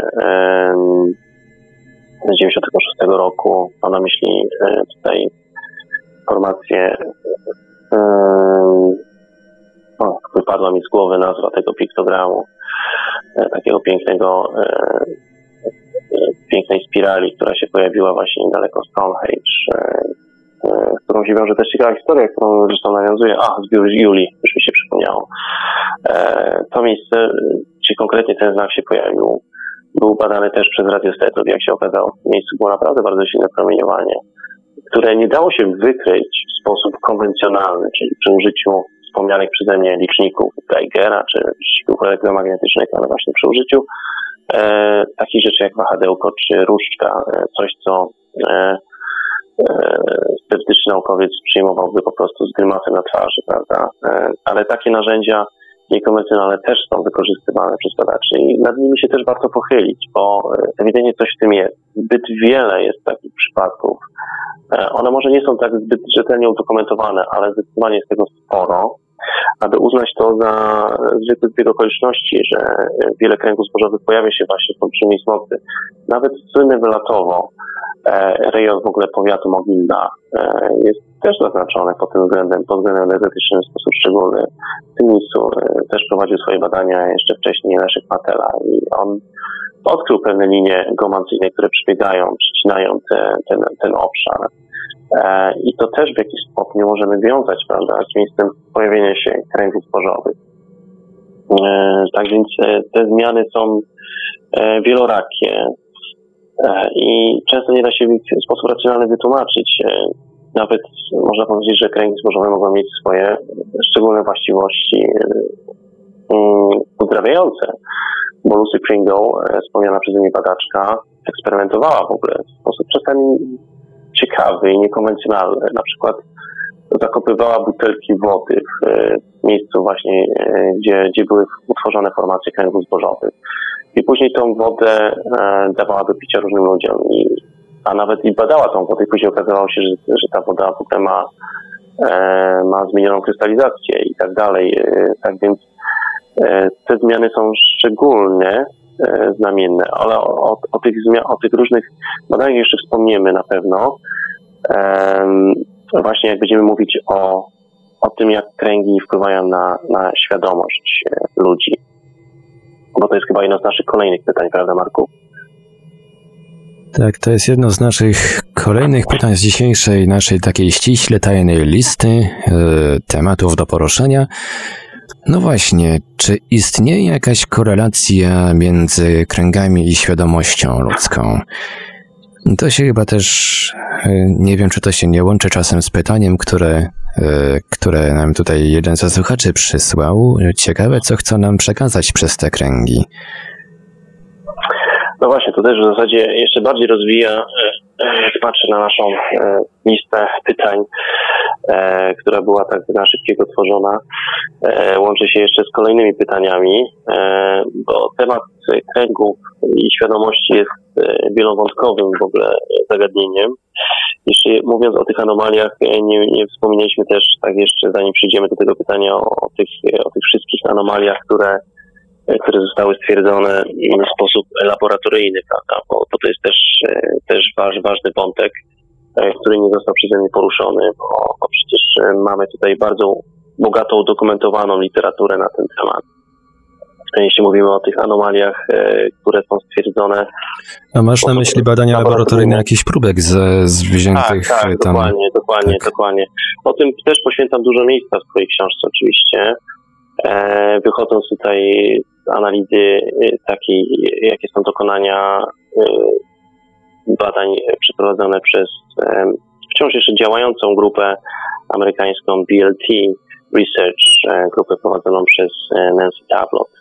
Ta pani zresztą miała też przyjemność być w Wylatowie w 2003 roku i też prowadziła swoje badania e, piktogramów, jakie pojawiły się w Wylatowie w 2003 roku, no tylko niestety jej badania pozostawiały wiele do życzeń. E, no i w ogóle jak popatrzymy na tą grupę e, dzisiaj perspektywy czasu, to to w jaki sposób ona mm, aktywuje się e, publicznie pozostawia wiele do życzenia, ale we wcześniejszym okresie jej działalności, mam myśli wtedy, w okresie, kiedy Dużo, dużo pomocy wniosła, wniósł badanie grupy BLT Research, pewien biofizyk, ma się tutaj Williama Levengooda i Johnny Bulka, tych dwóch panów, a szczególnie Levengooda. Ich badania wniosły, myślę, że bardzo wiele wtedy, jeśli chodzi o poznanie tego, co się faktycznie dzieje z, z roślinami poddanymi działaniu jakichś nieznanych form energetycznych, e, być może mm, promieniowania elektromagnetycznego jakiejś takiej bardzo niskiej częstotliwości, e, którego bardzo trudno wykryć przy użyciu jakiejś aparatury badawczej. Te badania były szeroko opisywane jeszcze na początku lat 90. Levengood poświęcił bardzo dużo czasu na analizę próbek przesłanych mu przez, przez grupę BLC E, i wnioski, jakie wyciągnął, były opisywane między innymi w znanych periodykach e, naukowych. E, I sam fakt, że w ogóle te, te, te artykuły się ukazały wtedy, w tamtym czasie, w niektórych periodykach naukowych było szczególne, to świadczyło o tym, że przełamał się jakiś, jakiś, jakiś stereotyp troszeczkę na temat tego, co można sądzić o okręgach zbożowych. Wnioski wtedy e, tamtego pana były jednoznaczne, że miał, miał miejsce wpływ e, jakiegoś promienia mikrofalowego, ponieważ e, próbki roślin były ewidentnie poddane działaniu wysokiej temperatury, były na tyle mocno podgrzane w takich niektórych punktach, że na przykład węzły były przepalone albo powiększone, przestrzelone może momentami wręcz zwęglone nawet w skrajnych przypadkach. E, tak, faktycznie to, to, zostało stwierdzone i to zostało stwierdzone empirycznie, także to, to, jest trudne do zakwestionowania, prawda? Bo podobne, podobne badania były przeprowadzane też e, na przestrzeni wielu lat przez innych e, badaczy, naukowców, e, którzy zetknęli się z próbkami z kręgów. E, oczywiście niektóre znamiona, zmiany w roślinach, e, które, które pochodzą z kręgów zbożowych, da się powiedzmy wyjaśnić na skutek działania autotropizmu, E, więc takich naturalnych czynników, e, czy też e, zmian grzybicznych, prawda, to, to też w jakiś sposób jest to, ale to jest tylko procent, jakiś, jakiś pewien wąski procent tego, o czym mówimy, bo jednak niektóre próbki, na przykład ja, z którym się spotkałem, formami jakby odkształceń roślin były naprawdę szczególne. I nad tym, nad tym na pewno warto się pochylić. E, e, mieliśmy też oczywiście badania Szymańskiego. E, te badania włączy się też Adam Piekut i oni akurat badali nasiona, które pobierano z piktogramów, między innymi z piktogramu z 2005 roku, jaki pojawił się jako ostatni w Latowie. I co się okazało, że te rośliny wegetacja tych roślin przebiegała znacznie inaczej niż pobrana z próbek kontrolnych. E, a więc na przykład próbki e, roślin pobrane z kręgów rosły szybciej w stosunku do próbek kontrolnych. E, podobne, podobne wnioski, podobne efekty stwierdzono także mm, poprzez, poprzez badania grupy BLT Research, prawda? I, I o tym też warto wspomnieć w tym kontekście, że możemy się zastanowić, e, co może mieć na to wpływ. Czy ma na to wpływ e, sama forma kształtu kręgu, czy też, e, czy też jest to forma oddziaływania. Na przykład był też taki badacz kręgów zbożowych z Holandii, Hasselhoff się nazywał, o ile ten Hassel, no, ciężko mi powiedzieć to nazwisko, który badał właśnie, stwierdził bardzo ciekawą rzecz, jeśli chodzi o kręgi zbożowe.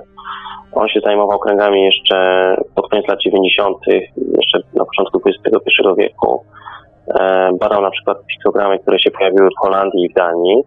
E, I on stwierdził taką rzecz, że sposób e, zniekształceń w roślinach pobranych z kręgu i ich, jak również proces wegetacyjny przebiega wprost od tego, z jakiego miejsca zostały pobrane próbki. To jest na przykład, jeśli e, próbki były pobrane blisko środka, to ta wegetacja na przykład tych e, nasion pobranych z tych roślin przebiegała znacznie szybciej niż e, pobrana, niż nasiona pobrane z krawędzi kręgów zbożowych. A więc on dowodził, że miało to miejsce do czynienia z tak zwanym wpływem jakiegoś jakiejś formy energetycznej, kuli powiedzmy, która zamanifestowała się na takim kręgiem i która oddziaływała e, centralnie na punkt znajdujący się pod sobą. I ten proces oddziaływania był wprost proporcjonalny do e, źródła oddziaływania. E, I te ekspertyzy, które on przeprowadził, są w sposób, e, są przeprowadzane w sposób rzetelny, bo tu mamy do czynienia z naukowymi diagramami, które też były opisywane w periodykach naukowych i, i też trudno je zakwestionować. Chociaż niektórzy próbowali. Nie da się ukryć, że było też takie grono sceptyków naukowych z Włoch, które próbowało to zakwestionować, ale troszeczkę im to nie wyszło. Ja o tym wszystkim piszę w swojej książce. To są bardzo ciekawe aspekty tematyki, o której dzisiaj dyskutujemy. E, ale jeśli mówimy o, e, e, o właśnie o ludzkiej świadomości, to już mówiliśmy o, o tych wszystkich zmianach psychofizycznych, które, które ewidentnie występują w przypadku styczności kręgów zbożowych. Warto pochylić się nad symboliką właśnie, symboliką kręgów zbożowych i tego, w jaki sposób ta symbolika na nas oddziałuje, na, na, mam na myśli tutaj na ludzką świadomość. Bo to jest wątek, który też szeroko opisuję. E, w swojej książce. E, oczywiście dla przeciętnego obserwatora jakieś bardzo zawiłe formacje kręgu zbożowych, które przedstawiają mm, jakiś przekaz. Mm, jest to, jest to tak naprawdę jakaś wizualizacja graficzna, która jest sama w sobie piękna, tak? E, no po pierwsze, co nas uderza w kręgach zbożowych, to to, że, że one są po prostu bardzo ładnie wykonane ale taka dogłębniejsza analiza tych, e, tych takich bardzo zawiłych formacji fraktalnych, e, które niosą ze sobą e, różne zawiłości związane ze świętą geometrią. One wnoszą bardzo wiele w ogóle w kwestię poznawczą tego, jak to zjawisko faktycznie oddziałuje na człowieka, bo to jest być może klucz do zrozumienia, do zrozumienia tego, co się kryje w ogóle za, za, za kręgami zbożowymi. E, w jaki sposób to zjawisko oddziałuje na nas e, i co, e, co, co wnosi, prawda? Symbolika jest czymś, co, to, co jest, można powiedzieć, najstarszym sposobem oddziaływania na ludzką, ludzką jaźń. Nie da się ukryć, że tak jest. Jak wiadomo, poprzez symbole wszystkie religie świata wpływały na, na naszą świadomość i dalej wpływają, kształtują naszą tą sferę sakrum, tą sferę duchową, e, na świadomości właśnie, na, na, na, na symbolice budowano fundamenty kultu wierzeń, prawda? Tak się działo, tak się dzieje od tysięcy lat. E, tak więc nie bez przyczyny e, ta symbolika przewija się w wielu formacjach kręgów zbożowych. Te kręgi zbożowe coś nam starają się przekazać. Dla sceptyka to jest nic ciekawego. No jest, mamy, mamy piękny znak i tyle, tak, ale głębniejsza analiza, wyłuskiwanie tych, tych elementów, tych ukrytych jakby e, kodów zawartych w tych piktogramach, one tworzą bardzo ciekawą fluktuację właśnie, jeśli chodzi o, o ludzką świadomość. Mam na myśli to, jak odbiorca odczytuje znak, e, jak on osadza swoją e, psychikę e, w danej rzeczywistości, jak się staje jakby częścią tego, tego całego systemu. To jest, to jest bardzo fascynujące. Tak więc dla niektórych to będzie zwykły znak, który nic ciekawego nie wnosi, a niektórych to będzie, mm, to będzie znak, który wnosi jakąś wiedzę e, o tym, co twórca starał się przekazać. Ta wiedza przenika do naszej podświadomości.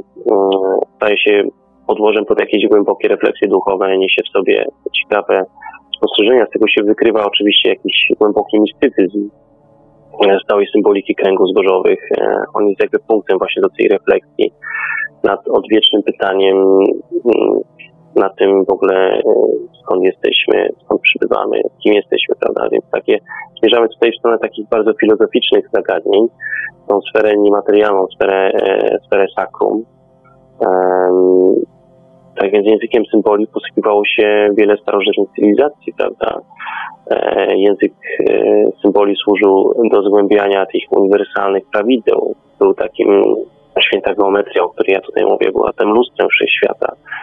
E, ja o tym piszę między innymi raz, że w swojej książce, ja ten temat też nieco rozwijam w artykule, który niebawem się ukaże w Nieznanym Świecie, prawdopodobnie w majowym numerze, który będzie niejako jakimś rozwinięciem, appendixem do, do mojej książki o tym właśnie, jakie ciekawe konotacje wynikają z tego e, związku ludzkiej świadomości i, i kręgów zbożowych. E, powiem, ten świat wyrażony właśnie w tych bryłach, e, które się pojawiają tych bardzo zaawansowanych piktogramach, e, mam na myśli tutaj e, takie formacje prezentujące w sobie sześciu, siedmiu, a nawet dziesięcioramienną e, geometrię, taką skrajnie zaawansowaną. To są, e, to jest, to jest ten świat taki mistyczno-okultystyczny, prawda? To są takie mechanizmy mistyczno-okultystyczne, które, e, które są zaczerpnięte jakby z naszych, z naszej starożytnej cywilizacji, e, bo starożytna cywilizacja się posługiwała właśnie tą symboliką, aby oddziaływać na, na, na ludzi. I, I ona sprzyjała właśnie poznawaniu zjawisk przyrodniczych otwierała to, to takie zmysłowe oko, to, to trzecie oko, prawda, które człowiek teoretycznie posiada, o którym zapomniał. A więc piktogramy zbożowe są jakby takim narzędziem, który w jakiś sposób może oddziaływać na nas. Te oddziaływania e, są różnorakie oczywiście, prawda? I i mówimy też tutaj o pewnych zmianach, jakie zachodzą w ogóle. W, bo mówiliśmy tutaj o, o zmianach psychofizycznych, tak, ale jeśli mówimy o zmianach w świadomości ludzi, one są też szczególne, one też zachodzą w przypadku kręgów zbożowych. To są nie tylko bóle głowy, migreny, a, e, czy, czy coś tego rodzaju, ale to są zmiany na, na płaszczyźnie duchowej. E, wielu ludzi, którzy się stykają z kręgami zbożowymi, którzy zaczynają obcować. To są nie tylko E, postronni mm, odwiedzający kręgi zbożowe, kręgi zbożowe, ale to są również nawet osoby, które się zajmują badaniem kręgów zbożowych. Bo przecież taką przemianę duchową przychodzili, e, przychodziło wielu badaczy, mam na myśli tutaj chociażby Colin Andersa czy Eddie Sherwooda. E, dla tych ludzi kręgi zbożowe były jakby takim punktem wyjścia w ogóle do, do przewartościowania swoich świata, swojego swojej wizji świata. I to jest w ogóle bardzo ciekawe zagadnienie dla socjologów. E, jak w ogóle spojrzymy na wątek e, wylatowski, e, tam również mieliśmy do czynienia z jakby taką przemianą, może nie na płaszczyźnie duchowej skrajnie, ale jakąś na pewno. E, mieszkańcy Wylatowa, którzy mm, wiadomo, byli bardzo religijni, w ogóle mieli styczność z pierwszymi kręgami, pierwszymi piktogramami, które się pojawiały w Wylatowie, one nawiązywały do symboliki religijnej na przykład był e, krzyż celtycki, który się pojawił, e, znaczy tak możemy kojarzyć to jako krzyż celtycki, ale dla tamtych ludzi e, kojarzyło się to być może z, z kulturą chrześcijańską, prawda? Był, był krzyż, była też, był też piktogram, który przypominał kształt hostii. No właśnie, te kształty piktogramów chyba jakoś się dostosowują do, że tak powiem, preferencji kulturowych tutaj świadków, bo to się, to się nawiązuje do tego mm, pewien komentarz na naszym czacie, jak symbole zawarte w kręgach, to napisał Nusfera, jak symbole zawarte w kręgach mogą wpływać na ludzi tak samo? E, jeśli symbol kształtem będzie przypominać na przykład krzyż, to dla człowieka wychowanego w cywilizacji łacińskiej ten symbol będzie miał zupełnie inne znaczenie niż w cywilizacji na przykład arabskiej. Dla jednego pentagram będzie symbolem szatana, a dla kogoś innego to wielokąt gwiaździsty foremny i nic więcej. Według mnie to my nadajemy znaczenie symbolom, a nie na opak. Jak najbardziej, to jest bardzo trafna e, uwaga tutaj e, słuchacza, bo piktogram oczywiście możemy interpretować w różny sposób, w zależności od naszych, e, od naszego, od naszej kulturowości, prawda? Kiedy sięgniemy dogłębnie, piktogram ma zupełnie inne znaczenie, nie skojarzony w ogóle z satanizmem czy czymś takim, a jak wiemy, forma piktogramowa, forma pentagramu czy, czy takiej formacji pojawiała się wcześniej w wielu formacjach piktogramów i ona niesie bardziej głębokie, mistyczne przesłanie. E, nie ma nic wspólnego z kultem szatana czy czymś takim, prawda? Więc sposób interpretacji jest uzależniony od tego, jak, e, jak my sami interpretujemy e, nasz otaczający świat. I te kręgi, piktogramy, mam na myśli tutaj już, czyli te bardzo zaawansowane formacje, które niosą ze sobą jakieś przesłanie wizualne, symboliczne, mm, oddziałują na nas w sposób indywidualny. Tak? I to są często przemiany, o których mówimy nie tylko na szczeblu duchowym, ale przemiany takie, które przyjmują formę na przykład takiej e, wzbudzenia takiej empatii wśród ludzi, odrodzenia się w takich jakby takich pierwotnych e, pozytywnych instynktów w człowieku, które, które w każdym z nas drzemią, a które być może przez, przez nasz współczesny model cywilizacyjny zostały gdzieś tam zagubione. Być może te piktogramy nam o tym przypominają, tak, o tych, o tym, co jest wartościowe i w jakim kierunku powinniśmy zmierzać w jakim kierunku być może powinna zmierzać nasza duchowość. To są te aspekty bardzo, bardzo intrygujące, bardzo interesujące, którym ja poświęcam dużo uwagi w swojej książce. Ta jasność umysłu, która się buduje właśnie w przypadku e, kręgów zbożowych. A tak jeszcze e, nawiązując do, do tego, co może przedstawiać mm, albo inaczej, co co dany kształt, dana formacja może, e, może w jakiś sposób oddziaływać, też zostało w jakiś sposób ugryzione w sposób naukowy. E, bo jeśli mówimy o czymś takim jak promieniowanie kształtu, bo nie da się ukryć, że piktogramy, bez względu na to, czy są tworzone przez ludzi, czy przez jakieś anomalne zjawisko, mm, to jest wielowarstwowe nakładanie się czegoś, tak. Ale każdy kształt ma z tobą jakąś indywidualną wibrację e, energetyczną, kształt, mam myśli promieniowanie kształtu.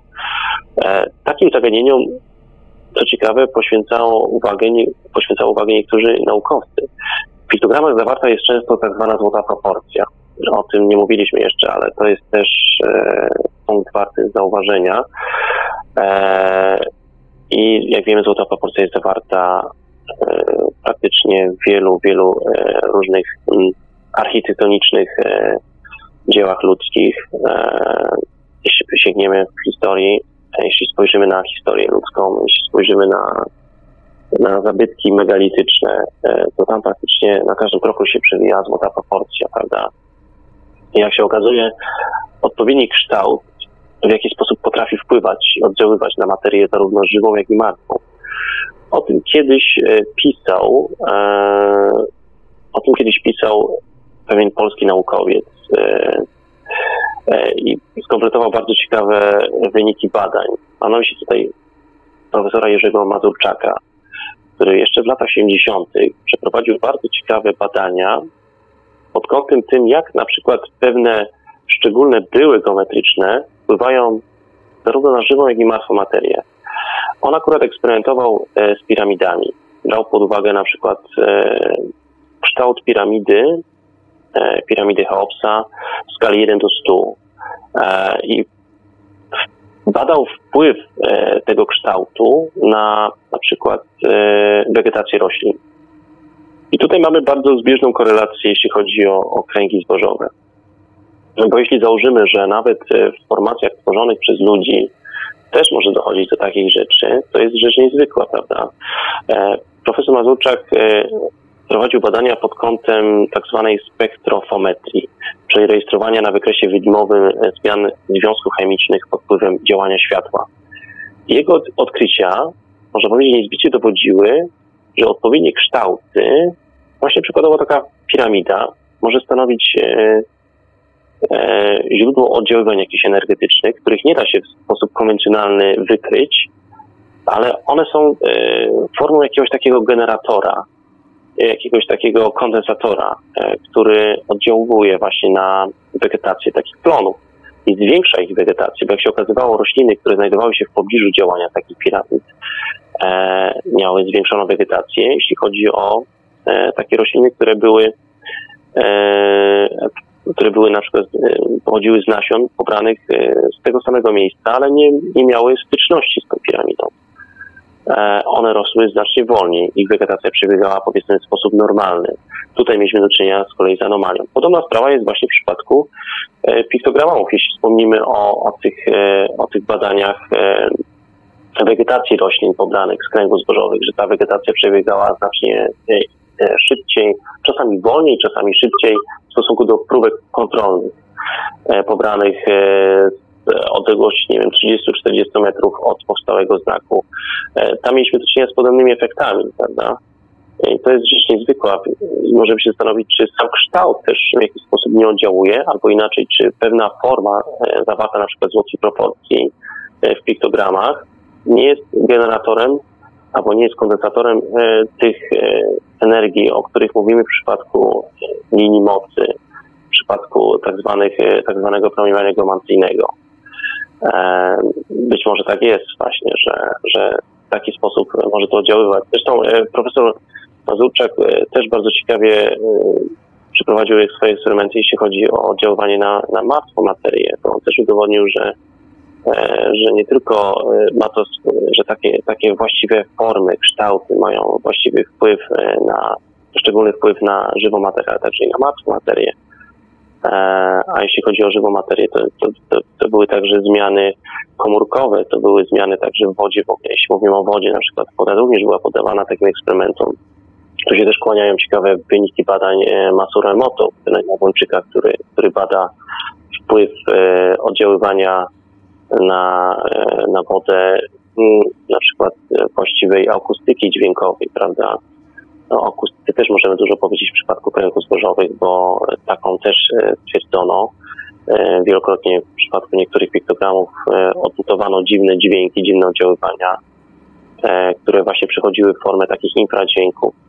I to, jak infradźwięki na przykład oddziałują na, na materię, też jest szczególne i bardzo porównywalne z tym, jak ta proporcja może oddziaływać na, na, na materię żywą czy też martwą. Przypomnę może kontakty do Radia Paranormalium, zanim zadam kolejne pytanie z naszej ściśle tajnej listy zagadnień do poruszenia w dzisiejszej audycji.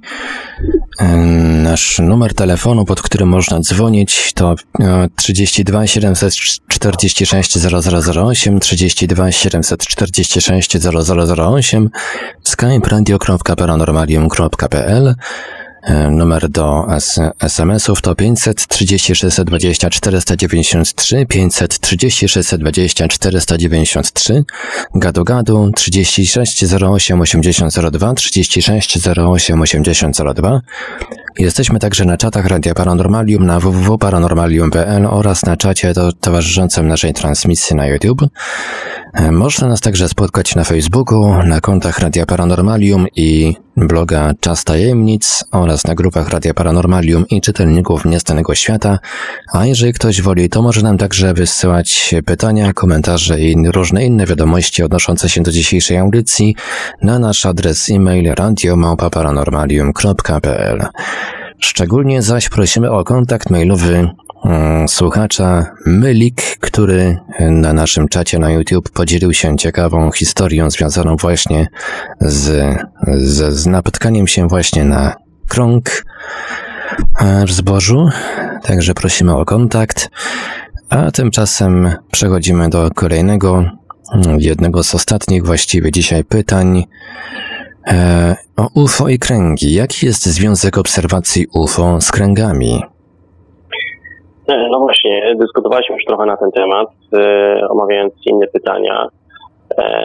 Wspominałem wcześniej o ciekawych przypadkach takich stricte ufologicznych, jak ten słynny przypadek z Żabna, czy też warto również wspomnieć o zdarzeniu z Tuli, 1966 roku, kiedy mm, mieliśmy do czynienia e, z lądowaniem wręcz jakiegoś obiektu dyspoidalnego. Mm, świadkiem tego zdarzenia był taki e, Australijczyk o nazwisku George Padley, który był właśnie świadkiem lądowania takiego obiektu nad pobliskim bagniskiem, a później okazało się, że e, w tym miejscu w Ścinach powstał krąg. Jak się okazał, nie jedyny, bo było ich kilka. I te wczesne relacje wczesne przypadki są ściśle powiązane właśnie, to o czym mówiliśmy, z tymi e, takimi krajnymi przypadkami ufologicznymi w czasach, kiedy dochodziło do masowej obserwacji UFO, kiedy przez różne rejony świata przechodziły fale UFO. E, te przypadki kręgów zbożowych, przypadki, może niekoniecznie kręgów zbożowych, tak, no bo tutaj nie mieliśmy do czynienia z kręgiem zbożowym, tylko z kręgiem w trzcinie. w przypadku żabna, owszem, mieliśmy do czynienia z kręgiem zbożowym, ale to są też i przypadki związane z trawą i tak dalej. No, są różne. Te wszystkie przypadki były traktowane jako lądowiska, tak, tak były interpretowane. Były traktowane jako tak zwane gniazda UFO, UFO-nest. To jest w ogóle tytuł mojej książki, bo ja właśnie tym tytułem nawiązuję do korzeni w ogóle tego zjawiska. A później przyszła ta faza na inne dziwne manifestacje, E, na kule świetne, e, jakieś e, słupy światła, smugi i tak dalej, i tak dalej. Tego typu zjawiska najczęściej można współcześnie to obserwować. Najczęstsze właśnie formą manifestacji dziwnych anomalii, anomalnych zjawisk jest właśnie kula światła, którą spotykaliśmy się bardzo często w Wylatowie, kiedy funkcjonowała operacja wylatowa. Więc zjawisko to przychodzi jakąś metamorfozę, jakąś ewolucję i dostosowuje się do naszych oczekiwań, do, do tego, jak będziemy je postrzegać. E, w Latowie na przykład miały miejsce dwie takie bardzo ciekawe, mm, dwa ciekawe zdarzenia, których ja osobiście jednego z nich byłem uczestnikiem. Jedno było szczególne z tego względu, że zostało wywołane jakąś intencją. Mam na myśli tutaj zdarzenie z bodajże 12 lipca 2002 e, roku, kiedy nad powstałym już kręgiem na polu Tadeusza Filipczaka zebrała się grupka osób, która medytowała. I, I celem tej medytacji było właśnie wywołanie pojawienia się jakiejś kuli. Co ciekawe, ta medytacja przyniosła w miarę rezultaty, bo po chwili wszyscy uczestnicy tego zdarzenia byli świadkami właśnie pojawienia się jakiejś dziwnej anomalii świetnej, w odległości może dwóch kilometrów od nich. Była tak jakby taka kula jasnego, kula światła, która rozkładała majestatycznie e, jakby płatki, niczym, niczym kwiat swojej płatki, chowała je i zamykała i po czym zniknęła. E, tak, w takiej formie obserwowało to, to, e, to zjawisko grupka 10-15 osób. W tej grupie był m.in. Janusz Zagórski też. On, on też mi relacjonował na żywo tą, tą, ten przypadek. Co ciekawe, każdy z tych osób, albo inaczej pewne grupy z tych osób widziały to zjawisko troszeczkę inaczej. E, tak jakby obraz tego zjawiska dostosowywał się do pewnych wyobrażeń, pewnych wyobrażeń otaczającego świata tych ludzi. E, dostosowywał się do, do ich e, typu percepcji, można tak ująć to ogólnie. To jest też szczególne i znamienne, jeśli w ogóle spojrzymy, spojrzymy na, to w kontekście tego, jak kształtują się bliskie spotkania, bliskie spotkania z UFO, prawda? Czasami zdarza się tak, że jest dwóch świadków i każdy widzi coś zupełnie inaczej. Możemy się zastanawiać, no okej, okay, dwaj, są, dwaj, dwaj świadkowie są kłamcami, ale sprawa nie jest taka prosta, jak się wydaje na pierwszy rzut oka. To jak się okazuje, zjawisko jakby rzutuje holograficznie E, swój obraz zgodnie właśnie z wyobrażeniami danego świadka. I tutaj mieliśmy z czymś podobnym właśnie do czynienia z Latowie. E, każdy z tych ludzi widział to troszeczkę inaczej, jednak każdy coś widział i był w stanie potwierdzić, że był świadkiem czegoś, co zostało wywołane jakąś intencją medytacyjną. No i teraz możemy się zastanowić, co to mogło być, tak? Czy było to UFO, e, mam na myśli istoty pozaziemskie, które przyleciały sobie, bo ktoś ich wywołał w sposób duchowy, E, czy była to jakaś forma myślokształtu, e, czy czegoś takiego. Ewidentnie to zjawisko, jakkolwiek to je będziemy interpretować, było skorelowane ze świadomością tych ludzi, którzy w tym danym momencie wybrali się do kupy i wspólnie zaczęli myśleć o czymś. I właśnie to myślenie znowu jest jakby takim punktem e, łączącym nas z tymi kręgami zbożowymi, bo kiedy wspomnimy tę historię moją na przykład zetknięcia się z kręgami zbożowymi, czy też wielu innych badaczy, którzy też potrafili na przykład e, rozmyślać o jakichś kształtach, o jakichś formach kręgów i później te formacje się materializowały e, w danym miejscu. I to też było takim dziwnym zbiegiem okoliczności, prawda? Była jeszcze inna bardzo ciekawa relacja, bardzo zbiorowa obserwacja e, w Latowie.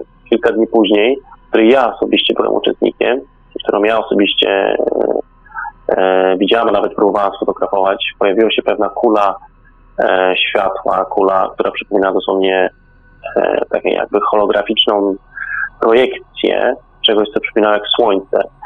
I to, co ja widziałem, też nie pokrywało się z tym, co widzieli inni ludzie. E, bo ja widziałem na przykład idealną okrągłą kulę koloru pomarańczowego, która się pojawiła na niebie i którą ja sfotografowałem swoim aparatem, a później okazało się, że te zdjęcia są prześwietlone. Natomiast ludzie, którzy stali obok mnie kilkanaście metrów dalej i też fotografowali to zjawisko, oni widzieli to zupełnie inaczej. Widzieli to w formie na przykład takiego płaskiego naleśnika, który robił się ćwierć kołem, pół kolem, a później pełną kulą. I w taki sam sposób zaczęło zjawisko e, zmniejszać swoje rozmiary i już całkowicie zniknęło. E, I możemy się zastanawiać nad tym, jak, jak to zjawisko właśnie wpływa na naszą percepcję. I czy to my nie jesteśmy też po części w jakimś stopniu twórcami tego wszystkiego, co się rozgrywa na naszym niebie i na naszych polach. E, jest to takie również warte uwagi, prawda? Tych obserwacji jest bardzo dużo e, i one nie tylko towarzyszą tylko towarzyszą ludziom, którzy, którzy są postronnymi świadkami e, takich zjawisk e, już nad powstałymi kręgami. One towarzyszą też e, miejscom powstania tych fałszywych kręgów, e, a nawet towarzyszą mi o czym może za chwilę jeszcze podyskutujemy, jak starczy nam czasu. Ale przeważnie forma najczęstsza, jaką możemy zaobserwować, to jest ta kula światła. E, często niewielkich rozmiarów, e, jakby takiej formy plazmoidalnej. E, jakiejś formy plazmoidalnej, która jest jakby skodyfikowaną w sobie silnie skoncentrowaną energią. A co się za tym kryje, to już jest szerokie spektrum dywagacji, prawda? Czy możemy to interpretować w postaci odwiedzin kosmitów? Trochę wydaje mi się słaba ta interpretacja. A więc przejdźmy właśnie teraz do tematu cropmakerów. Co można dzisiaj o nich powiedzieć? Czy, to jest, czy ich aktywność, czy, czy cropmakerzy z, sprowadzają się do takich różnych śmiesznych, mniej lub bardziej ludzi z e, chodzących po prostu z e, deseczkami, sznureczkami? No właśnie, e, jeśli spojrzymy w ogóle na cropmakerów, którzy są zmorą, przez długi okres czasu byli zmorą wręcz dla, dla wielu badaczy kręgów zbożowych, bo niektórzy uważali, że e, gdyby nie oni, albo gdyby nie oni, to właśnie to byłby święty spokój i moglibyśmy badać sobie tylko autentyczne piktogramy i docierać do tych anomalnych zmian i mieć pewność, że mamy do czynienia faktycznie z jakimś ziemskim zjawiskiem. Ale udział crowdmakerów jest znamienny. Tego nie da się w żaden sposób zakwestionować. Jak już wspomniałem na początku naszej e, dyskusji, e, średnio rocznie pojawia się 90% formacji wykonanych przez człowieka. To jest fakt niepozostawiający żadnej wątpliwości. E, ale możemy też mówić o czymś takim jak filozofia crowdmakerów. E, to jest bardzo ciekawe zagadnienie, bo kiedy wspomnimy o tym słynnym duecie, który był słynnym duecie Dave'a i Daga, którzy byli naszym e, pytaniem konkursowym. E, ci ludzie być może na początku, ci dwaj panowie, e, pochodzący z miejscowości, już nie pamiętam jakie, ale w każdym razie z Hampshire, e, może na początku kierowali się, ich intencją był żart na początku, czymś zainspirowanym niejako, ponieważ jeden z nich, Doug bodajże, był wcześniej mieszkańcem Australii e, i był żywo zainteresowany tematyką ufologiczną, zbierał różne informacje na ten temat. E, I kiedy pojawiły się słynne gniazda Tuli w latach 60., e, dokładnie w 66 roku, on tym tematem bardzo żywo się interesował. Ten temat, ten temat bardzo na niego wpłynął. Kiedy on po wielu latach emigracji powrócił do Wielkiej Brytanii wspólnie ze swoim kolegą, w ogóle warto też wspomnieć, że był artystą, był malarzem i rzeźbiarzem bodajże. Jego kolega też miał ścisłe zaciągi różne artystyczne.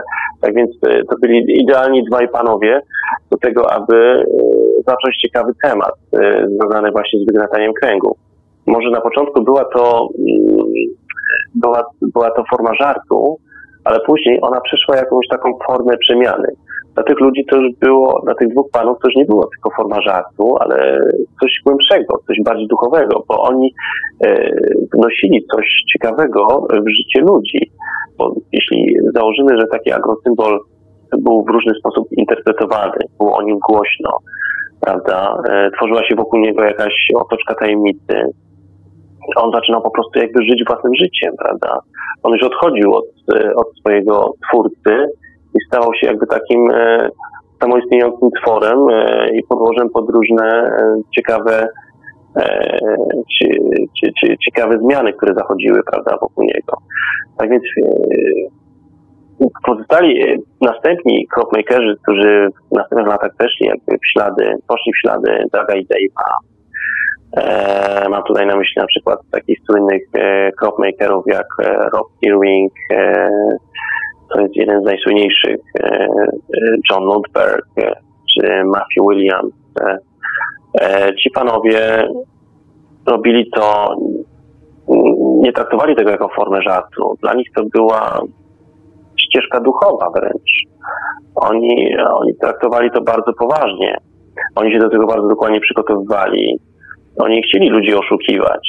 Oni chcieli dawać ludziom jakąś taką nutkę mistycyzmu. Wnosić e, właśnie w ludzką świadomość coś magicznego. I im się to nie dało ukryć, bardzo udawało. Bo na początku może badacze kręgów zbożowych chcieli całkowicie w ogóle nie, nie, chcieli mieć do czynienia, w ogóle nie chcieli słuchać w ogóle cropmakerów, to, to później zaczęli im się uważnie przysłuchiwać. E, I powstała nawet ciekawa książka autorstwa Roba Winga, e, gdzie on opisuje swoje różne ciekawe doświadczenia. E, I, I to jest naprawdę fascynująca literatura, z którą warto się zapoznać, do której ja też nawiązuję w swojej książce. Tak więc tworzyła się pewna filozofia wśród filmmakerów ona miała takie ścisłe duchowe konotacje.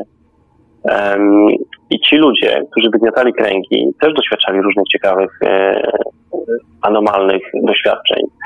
Mam na myśli tutaj e, na przykład Roba Winga, który wielokrotnie spotkał się z różnymi obserwacjami są właśnie takich świetlistych obiektów e, w miejscu, gdzie na przykład wygniatał kręgi. I on nie był w stanie tego racjonalnie wytłumaczyć. Dla niego to było coś kompletnie niewyjaśnionego. On nie wiedział, co to jest.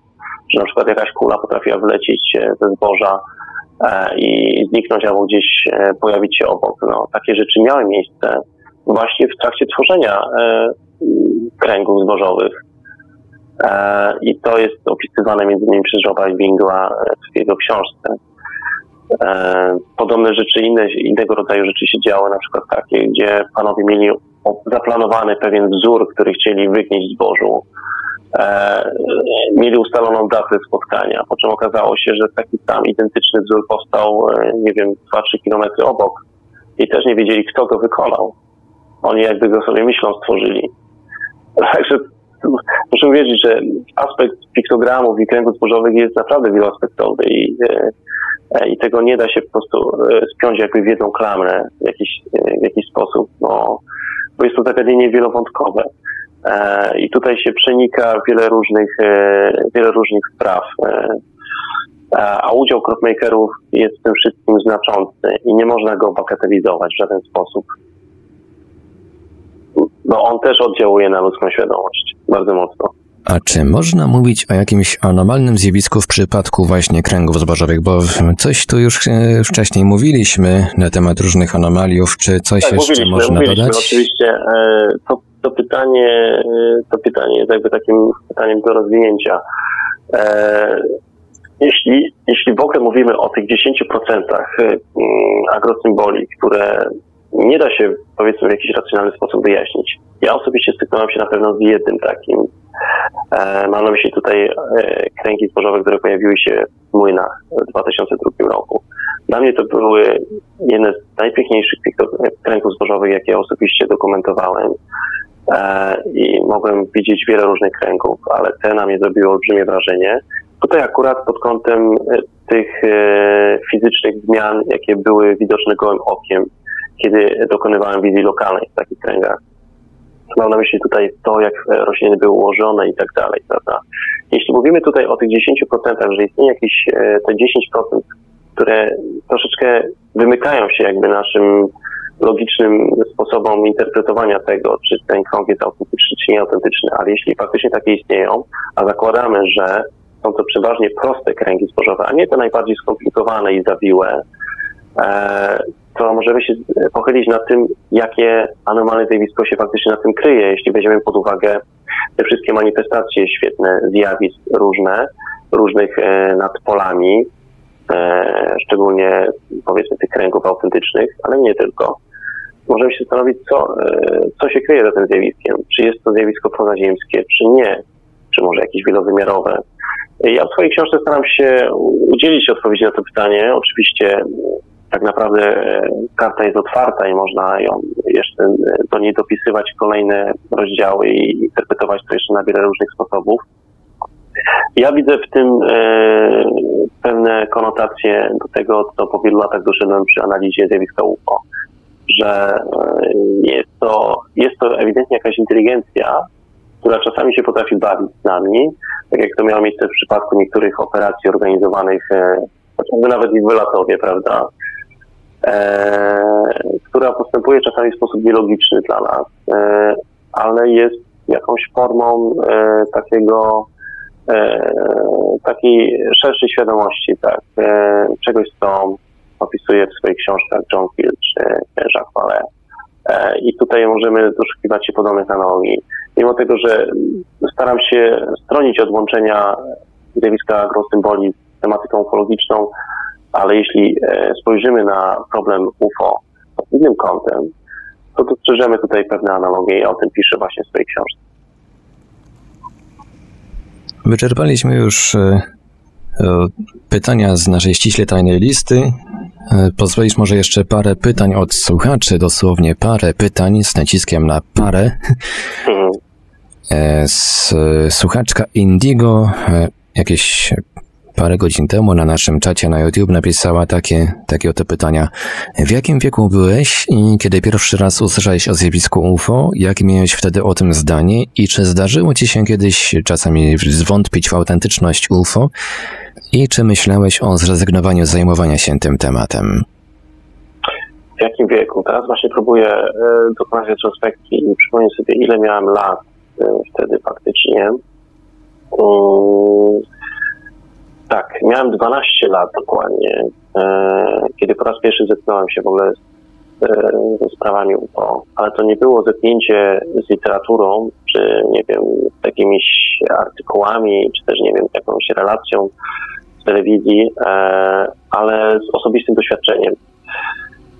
Ponieważ w 96 roku, jak dobrze kojarzę, tam osobiście byłem świadkiem czegoś bardzo niezwykłego, jeszcze jako właśnie taki e, mały chłopiec, miałem może wtedy 12 lat mniej więcej, e, widziałem coś w postaci obiektu przypominającego kształt cygara, takiego bardzo dużego, który dosłownie przyleciał blisko nade mną, na niejakiej odległości, około 100 metrów może nade mną. Świadkiem byłem tego ja, świętej pamięci moja babcia, która stała obok mnie.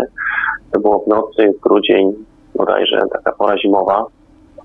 E, i to coś przyleciało nade mną bardzo nisko, e, bezdźwięcznie, wysyłało sygnały świetne, takie, takie jasne, jasne snopy światła z przodu. Przeleciało to nade mną, poleciało dalej i, i to było takim punktem zwrotnym w ogóle w mojej fascynacji tym tematem. Ja po prostu nie byłem w stanie tego w żaden sposób racjonalnie wyjaśnić. Wtedy zacząłem sięgać po różnej maści literaturę, zacząłem szukać odpowiedzi na pytanie, co to mogło być. To było początkiem mojej właśnie fascynacji miała wtedy około 12 lat. I czy, jaka była dalsza część pytania? No, możesz Marku przypomnieć? Mm, czy zdarzyło Ci się kiedyś wątpić w autentyczność zjawiska UFO? E, tutaj jeszcze to pierwsze pytanie. Jakie miałeś wtedy zdanie o zjawisku UFO? Czy zdarzyło Ci się kiedyś wątpić w jego autentyczność i czy myślałeś kiedyś o rezygnacji z zajmowania się tą tematyką? Tak, e, biorąc pod uwagę, jaką mamy, jaki mamy stan faktyczny, jeśli chodzi o zjawisko UFO, które przeszło jakby w fazy takiej totalnej stagnacji. Podobną sprawę mamy do czynienia w przypadku agrosymboli. E, to nie da się ukryć, że gdzieś przychodzi koniec tej historii. Tak? E, teraz można powiedzieć, że osobiście jestem bardziej zaangażowany w sprawy rodzinne, w sprawy zawodowe i już mniej czasu mam na badanie tematyki UFO docieranie do świadków, bo inna sprawa jest też taka, że tych świadków po prostu jest na bakier i no, tego nie da się ukryć. E, czy kiedykolwiek wątpiłem? Wydaje mi się, że nie, e, aczkolwiek na pewno w którymś momencie przyszedłem do e, e to takie przewartościowanie poglądów, e, bo jeśli na początku mówimy o mojej działalności już takiej aktywnej badacza, e, mówimy tutaj o końcu lat 90., wtedy byłem takim skrajnym, typowym zwolennikiem e, hipotezy pozaziemskiej e, tematu UFO. Nigdy nie powiękowałem e, fakt istnienia czegoś, co w jakiś sposób na nas oddziałuje. Jedynie co przeszedłem tą formę jakby przewartościowania swoich poglądów, to faktycznie może się kryć detektywskim UFO i jest to coś znacznie szerszego niż tematyka pozaziemska. I myślę, że już takie chyba ostatnie pytanie od, od e, prawdopodobnie Piotrka Gadaja z orbity N. Mhm. Pozdrawiamy serdecznie Pozdrawiamy oczywiście Piotra. Serdecznie. I opowiedz coś o anomaliach w kręgach wykonanych przez deskarzy. No właśnie, już wspominaliśmy troszeczkę na ten temat. E, jeśli chodzi, tutaj mamy do czynienia z anomaliami, e, jeśli chodzi o wegetację roślin. Ona też występuje. E, pobierając takie próbki z tych, szczególnie takich dobrze wykonanych formacji, które właśnie zawierają w sobie tą ukrytą złotą proporcję. W takich, w takich formacjach, z takich formacji wychodzą czasami niezłe wyniki badań, jeśli, jeśli, jeśli poddamy e, pod badanie wegetację roślin i porównamy ją z próbkami kontrolnymi. E, czasami dzieje się tak, że takie kręgi, które powstały, może nieświadomie albo i świadomie w miejscach mocy, e, one też mogą w jakiś sposób oddziaływać na nasze samopoczucie. I tutaj mam na myśli te wszystkie zmiany psychofizyczne, o których wspominałem wcześniej to są również e, jakieś anomalie, które nie da się ukryć, wiążą się także z fałszywymi informacjami. I tutaj jeszcze e, właśnie co do anomaliów występujących w kręgach, nie tylko tych tworzonych przez cropmakerów, ale e, w ogóle w kręgach. Nosfera napisał jakiś czas temu na czacie na YouTube, krąg zbożowy można namagnetyzować. Podobno jakaś grupa tak robiła. I z tym komentarzem łączy się komentarz e, na naszym drugim czacie z kolei, napisany przez O35. E, mam pytanie, czy oglądaliście film na Discovery Channel już parę ładnych lat temu? Szedł o tym, jak studenci MIT pod okiem doktorantów e, robili zawody w odtwarzaniu kręgów, poddali nawet je promieniowaniu mikrofalowemu.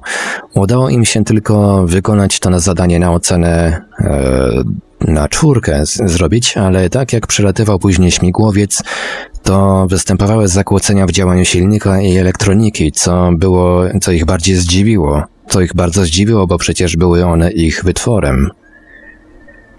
E, tak, znany mi, jest, znany mi jest ten program. E, dawno, dawno temu go oglądałem faktycznie.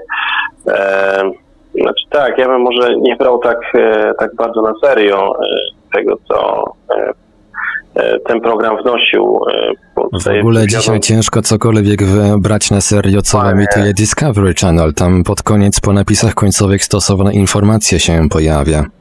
Powiem tak, to był taki, e, takie naszpikowanie różnymi, e, maksymalne naszpikowanie różnych informacji związanych z księgami zbożowymi w bardzo krótkim ma- materiale filmowym e, i z tego tak naprawdę nic konkretnego nie wynikało. E, Nie był, nie był to wyreżyserowany w sposób rzetelnie program, który powiedzmy w jakiś sposób, jeśli miał coś ukazać, to, to z tego nic nie wyszło konkretnie. E, musiałbym sobie jeszcze raz otworzyć ten, e, ten materiał, ale takie refleksje mi się nasuwają, jak, jak sięgam pamięcią, e, kiedy oglądałem ten program. A jeśli chodzi o to namagnetyzowanie, to mm, fajnie by było, gdyby słuchacz trochę rozwinął to, to pytanie, bo nie za bardzo No, wiem, ciężko to, też mi to ciężko sobie przy, ciężko mi to sobie wyobrazić, jak na, namagnetyzować taki duży krąg na przykład, zajmujący pół pola. Z fizycznego punktu widzenia wydaje się to dosyć problematyczne, tak. No i tym oto akcentem kończymy y, wywiadową część naszej audycji. Będzie jeszcze druga część za chwilę, w której będzie zaprezentowany e, fragment, e, taki początkowy fragment dosyć obszerny książki Damiana Gniazda UFO. Gratulujemy tym dwóm słuchaczom, którym dzisiaj udało się wygrać egzemplarze książki. Ja już tutaj przesłałem na Messengerze e, adresy do wysyłek e, Damianowi. Także gratulujemy jeszcze raz, życzymy wciągającej i długiej lektury. No i liczymy, że jeżeli Państwo e, spotkaliście się kiedyś z jakimś kręgiem zbożowym, chcielibyście nam opowiedzieć, to to uczynicie. Najlepiej drogą mailową na adres Radia Paranormalium radiomałpa paranormalium.pl bądź bezpośrednio do Damiana Treli na adres dam.trela.gmail.com. E, dzięki jeszcze raz Damianie za to, że e, wyraziłeś zgodę na dzisiejszą audycję. Pozwolisz, że ci jeszcze wtrącę, jeszcze krótko e, zasygnalizuję, gdzie jeszcze słuchacze mogą e, zakupić moją książkę, jeśli tacy są zainteresowani. No bo książka jest chodzi... dostępna i w wersji drukowanej, i w wersji takiej tak, cyfrowej. Tak, oczywiście, o tym nie mówiliśmy, o tym warto powiedzieć. Tak, dokładnie, jest dostępna w wersji papierowej i wersji elektronicznej. Wersja elektroniczna jest dostępna no, praktycznie w wielu, wielu, wielu księgarniach internetowych, gdziekolwiek sobie klikniemy wyszukiwarce Google, to znajdziemy sporo odnośników. Eee, natomiast jeśli chodzi o wersję papierową, to oczywiście słuchacze mogą ją nabyć u mnie bezpośrednio z autografem. Jeszcze nakład mi się nie wyczerpał. Eee, planuję prawdopodobnie dodruk, eee, także jest jeszcze szansa nabycia u mnie. Oprócz tego oczywiście jest, e, jest dostępna ta książka w wersji papierowej także w kilku innych księgarniach internetowych, między innymi także w Empiku, także e, tam mogą Państwo zakupić moją książkę. Stwierdzenie nakład jeszcze się nie wyczerpał z naciskiem na jeszcze. Tak. Dzięki, dzięki takim audycjom jak ta na pewno e, e, bliżej jest wyczerpania, zdecydowanie. Także dzięki jeszcze raz e, za, za dzisiejszą audycję. Dziękuję Ci bardzo. Dziękuję również Marku i pozdrawiam jeszcze raz wszystkich słuchaczy. Dziękujemy i pozdrawiamy. Audycję jak zawsze od strony technicznej obsługiwał Marek Sękiewelios. My jeszcze dzisiaj nie kończymy. Już e, za moment na antenie Radia Paranormalium usłyszycie Państwo wybrany fragment książki Damiana Treli Gniazda UFO, książki, którą przypomnę dzisiaj można było, niestety można było, bo już nie można wygrać. Gratulujemy jeszcze raz laureatom dzisiejszego konkursu. E, życzymy oczywiście e, długiej i wciągającej lektury na wiele, wiele, wiele wieczorów. No i cóż, e, oczywiście książki będą wysłane pocztą przez Damiana. Będzie oczywiście dla każdego ze słuchaczy dedykacja, a tym, którym dzisiaj się nie udało, pozostaje na otarcie łez taka oto wersja audio pierwszych kilkudziesięciu stron książki Gniazda UFO. Ja tylko jeszcze zdradzę, że w przygotowaniu jest pełen audiobook, który również e, jeżeli wszystko pójdzie zgodnie z planem, jeżeli będzie po naszej myśli, e, będzie także dostępny do kupienia w postaci MP3. No to zamieniamy się raz jeszcze w słuch i Przechodzimy do wybranego na dzisiaj fragmentu książki Damiana Treli Gniazda UFO. Zamiast wstępu.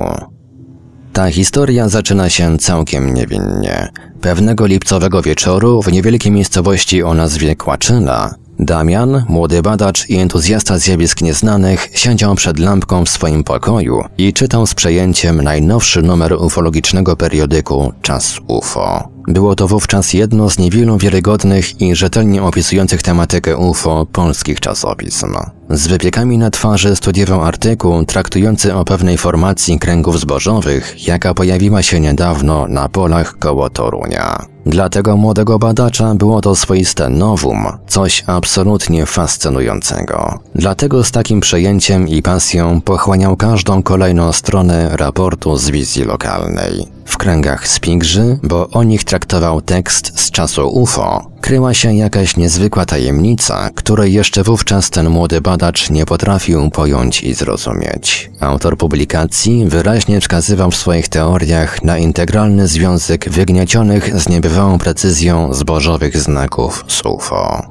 Z tematem UFO Damian był już dobrze obeznany. Działając z ramienia Legnickiego klubu zajmującego się badaniem i zbieraniem relacji o UFO, mógł już wyrobić sobie własne zdanie w tej jakże niezwykłej zagadce naszych czasów. Jednak w przypadku kręgów widział tajemnicę, która mogła wybiegać dużo dalej poza wymiar UFO i obcych cywilizacji. Na zegarze dochodziła już północ i pomału zmęczenie zaczęło dawać mu się we znaki. Młody badacz nie mógł jednak zamknąć oczu, gdyż jego myśli wciąż trapiły sprawy nieziemskie. Marzył, żeby móc samemu zetknąć się z osobliwą zagadką zbożowych znaków. Możliwość wejścia do kręgu wykonanego jakąś nieznaną ręką wydawała się czymś fascynującym. Było to na swój sposób strasznie dziecinne. W końcu jednak sen wziął górę i Damian zasnął, przekładając ciężką od myśli głowę do poduszki. Rankiem następnego dnia pewien rolnik przejeżdżał niewielką drogą łączącą dwie przyległe do siebie miejscowości Jugową i Kłaczynę. Ten mieszkaniec pobliskiej wsi Rostoka jechał ciągnikiem z ładunkiem żywca do skupu. Było już grubo po godzinie ósmej rano, a słońce już dawno wisiało na bezchmurnym niebie, zapowiadając długi i upalny dzień. Rolnik przyciskał pedał gazu z całych sił i nerwowo spoglądał na swój zegarek. Miał powody do zmartwień, był spóźniony i obawiał się, że dzisiaj może mu się już nie udać wbić w kolejkę do skupu. Po prawej i lewej stronie drogi rozciągały się pola pszenicy i jęczmienia, należące głównie do działającej na tym terenie spółdzielni kółek rolniczych. Tegoroczne żniwa zapowiadały się wprost wspaniale. Sprzyjała im piękna i słoneczna pogoda, która utrzymywała się niezmiennie od ostatnich tygodni. Gdy rolnik pokonał z zawrotną, jak na możliwości swego ciąglika marki Ursus, prędkością ostry zakręt w prawo, jego oczom ukazała się otwarta przestrzeń i malowniczy widok na okolice. Tym samym momencie mężczyzna dostrzegł coś jeszcze. Coś na tyle dziwnego, że mimo iż wciąż był zaspany, przykuło to natychmiast jego uwagę. Znał każdy najmniejszy zakątek tego terenu i nie mógł się wprost nadziwić, że dziki mogły urządzić sobie takie harce przez jedną noc. Gdy dnia poprzedniego mijał to samo miejsce w godzinach wieczornych, zboże nie było zniszczone. Oto po prawej stronie na polu widać było dziwny ślad. Z drogi widok był dość niewyraźny, dlatego rolnik w pierwszym momencie uznał, że ma do czynienia z niebywałym legowiskiem dzikiej zwierzyny. Zjechał na pobocze, wyłączył silnik i postanowił przyjrzeć się dewastacji z bliska. Zdawał sobie sprawę, że czas go goni, lecz kierowany ciekawością machnął ostentacyjnie ręką i zanurkował w pierwszych łanach. Po przedarciu się do biegnącej od drogi ścieżki technologicznej i przejściu około pięciu metrów, stanął jak wryty. Jego oczom ukazał się widok wprost niewiarygodny. Zboże na powierzchni więcej niż kilkunastu metrów było zaczesane w regularne kręgi. Środkiem formacji był 15-metrowy krąg, zaś tuż obok niego w promieniach słońca widać było pięć mniejszych. Później w wywiadzie telewizyjnym powie, że cytat wszystko wyglądało tak idealnie i precyzyjnie, że gdy słońce padało na kręgi, miało się wrażenie, że w tym miejscu stoi woda. Koniec cytatu. Tamtego dnia nie zdawał sobie jednak sprawy, że jego niezwykłe znalezisko stanie się obiektem zainteresowania mediów. Wydało mu się to niemożliwym, by leśna zwierzyna mogła coś tak wspaniałego wykonać. Racjonalne pojmowanie rzeczy kazało mu bardzo szybko odrzucić ten pomysł. Gdzieś jeszcze pojawiło się przypuszczenie, że to trąba powietrzna mogła ułożyć głosy w tak finezyjne wzory. Wszak natura potrafi zaskakiwać i być nieprzewidywalna, ale gdzie u licha trąba? Przecież przez ostatnie dni nie spadła w tym miejscu ani jedna kropla deszczu. Więc co? Jaki diabeł? Siła nieczysta? Szkoda było tracić czas na zastanawianie się. Rolnik pognał co sił do ciągnika i czym prędzej udał się w stronę pobliskiej miejscowości Jugowa. Tam roztrąbił jej mieszkańcom o swoim znalezisku. Szybko miejsce kręgów zalała fala ciekawskich. Wieść z prędkością światła rozniosła się po okolicy, dotarła też do lokalnej redakcji gazety i została puszczona dalej w obieg. W godzinach popołudniowych Damian, będący na zakupach w pobliskim sklepie, usłyszał od stojącego w kolejce mieszkańca wsi niewiarygodną wiadomość o lądowaniu UFO wiogowej. Damian z początku wziął tę historię za zwykłą bajkę, lecz chwilę później dokładnie taką samą fantastyczną nowinę usłyszał od innych ludzi. Coś najwyraźniej musiało się stać tej nocy, skoro cała wieś, jak długa i szeroka, trąbiła tylko o jednym. Do Jugowej było niedaleko, więc Damian porwał swój rower i popędził co sił w stronę miejsca wydarzenia. Ze znalezieniem kręgów nie miał najmniejszych problemów. Po wjechaniu na pobliskie wzgórze widać było jak na dłoni długi sznur samochodów ustawionych wzdłuż drogi. Po paru minutach w miejscu tym znalazł się i sam badacz. Jakież zdziwienie i euforia ogarnęły go, gdy dotarł do centrum największego spośród całej formacji kręgu. Kłosy we wnętrzu układały się idealnie w spirale. Były zaczesane zgodnie ze wskazówkami zegara, a w niektórych miejscach cechowało je wręcz finezyjne wyłożenie, przypominające momentami warkocze. Łodygi nie były połamane, tylko delikatnie, jak za dotknięciem niewidzialnej ręki, przygięte do podłoża. Grunt pod wyłożonym zbożem był też nietknięty.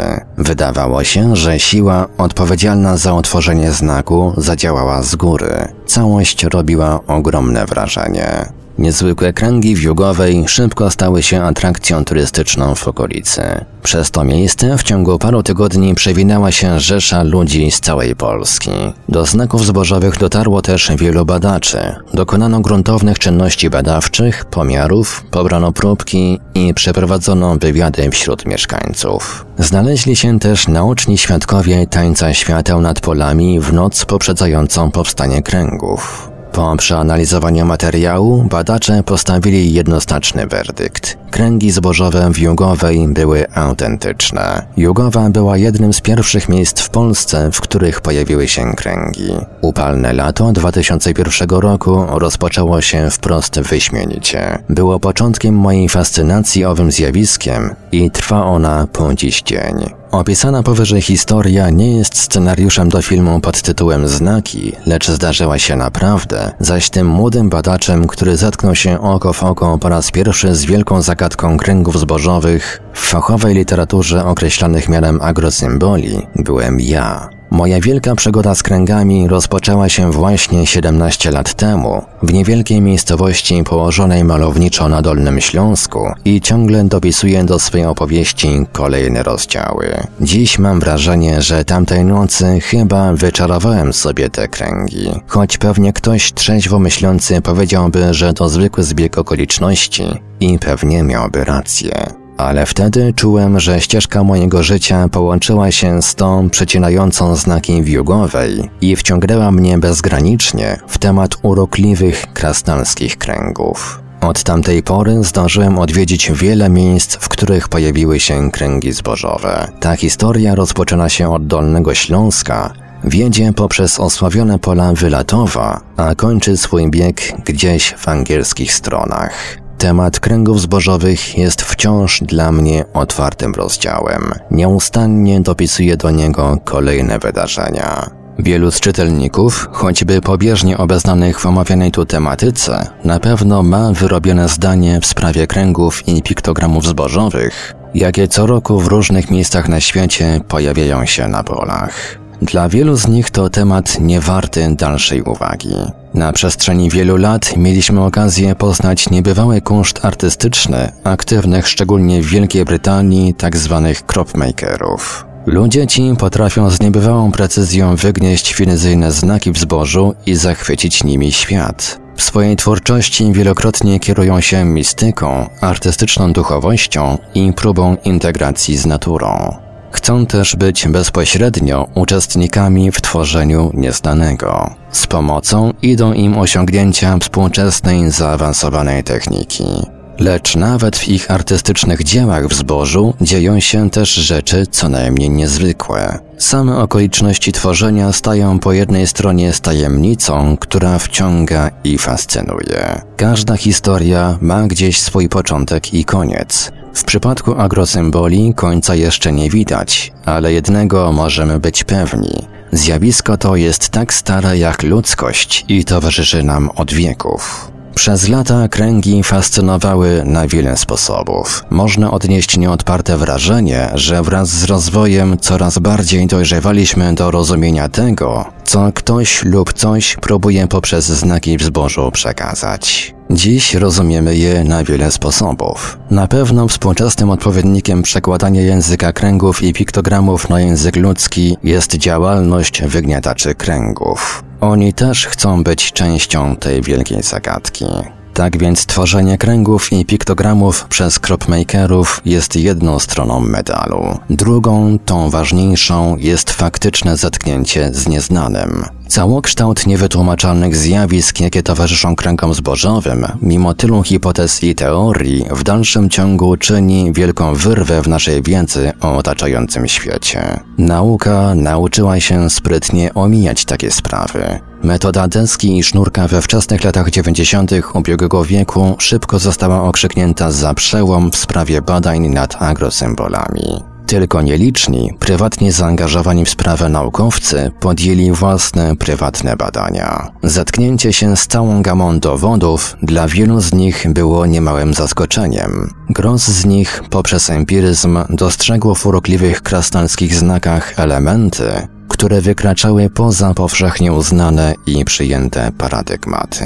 Głębsze spojrzenie na problem agrosymboli otwiera przed nami furtkę na inną rzeczywistość. Poszukiwania sensu i znaczenia znaków opierają się na ich symbolice. Ich metaforyczne znaczenie powoduje regres naszych przekonań i ich nieuchronne przewartościowanie. Studiując symbolikę agrosymboli, zaczynamy paradoksalnie poznawać głębiej swoje wnętrze i duchowość. To, co niezrozumiałe, metafizyczne i transcendentne, staje się naraz pojęte. I bynajmniej nie chodzi tutaj o powielanie zbanalizowanych tez o odwiedzinach kosmitów, którzy przekazują w zbożu zagotowane obrazki, poprzez które następuje poszerzanie ludzkiej świadomości.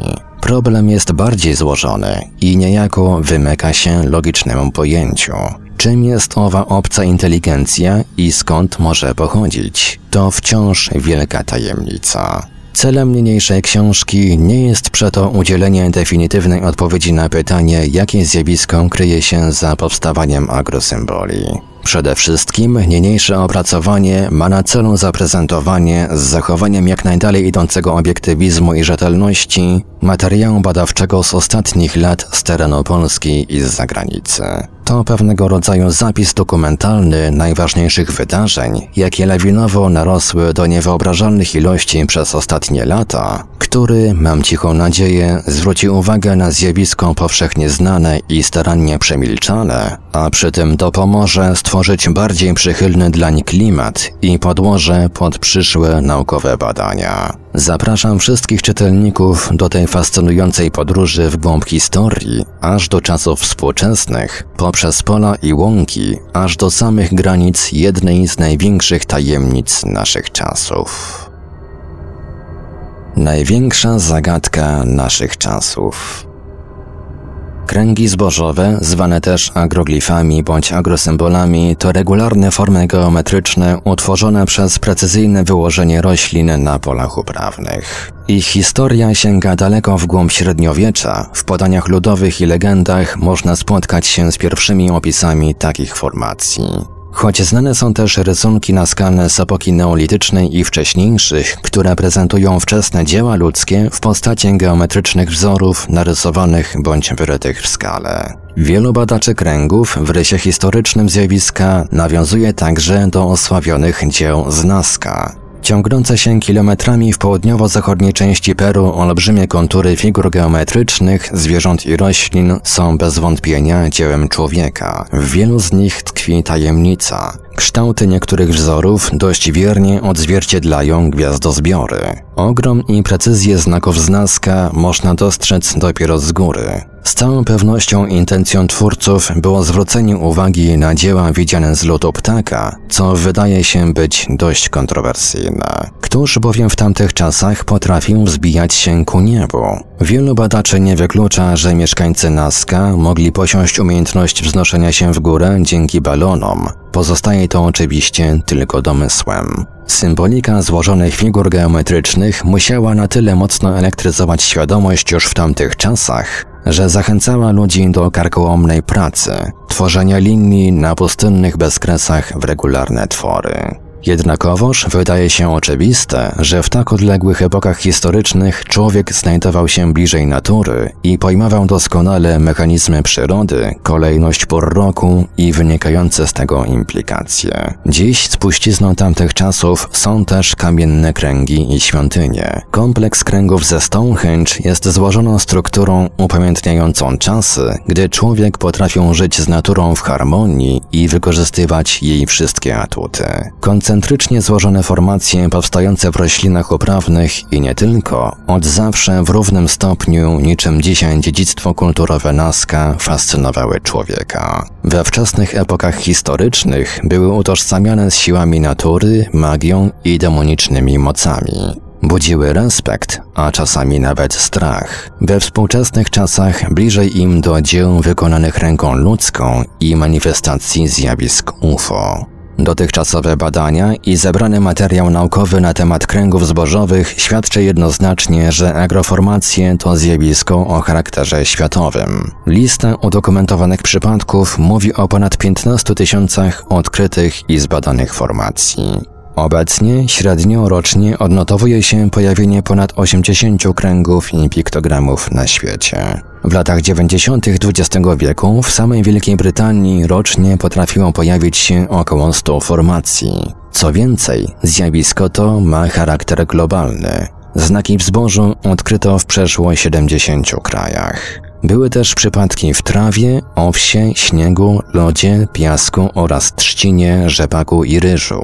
Lista ta nie zamyka całkowicie miejsc pojawień się geometrycznych znaków. Literatura popularno-naukowa dotycząca tematu traktuje też o pojawieniu się kręgów w wodzie i chmurach. Istnieją także doniesienia o układających się w podobne wzory stadach ptaków i chmar owadów tak jakby sama forma kręgu miała swoje naturalne pochodzenie i była czymś powszechnie spotykanym w przyrodzie. Nie da się ukryć, że we wczesnych fazach manifestacji kręgów zbożowych zjawisko to bardzo mocno łączono z obserwacjami UFO. W miejscach pojawień się niezidentyfikowanych obiektów latających często odnajdywano na Ziemi dziwne ślady.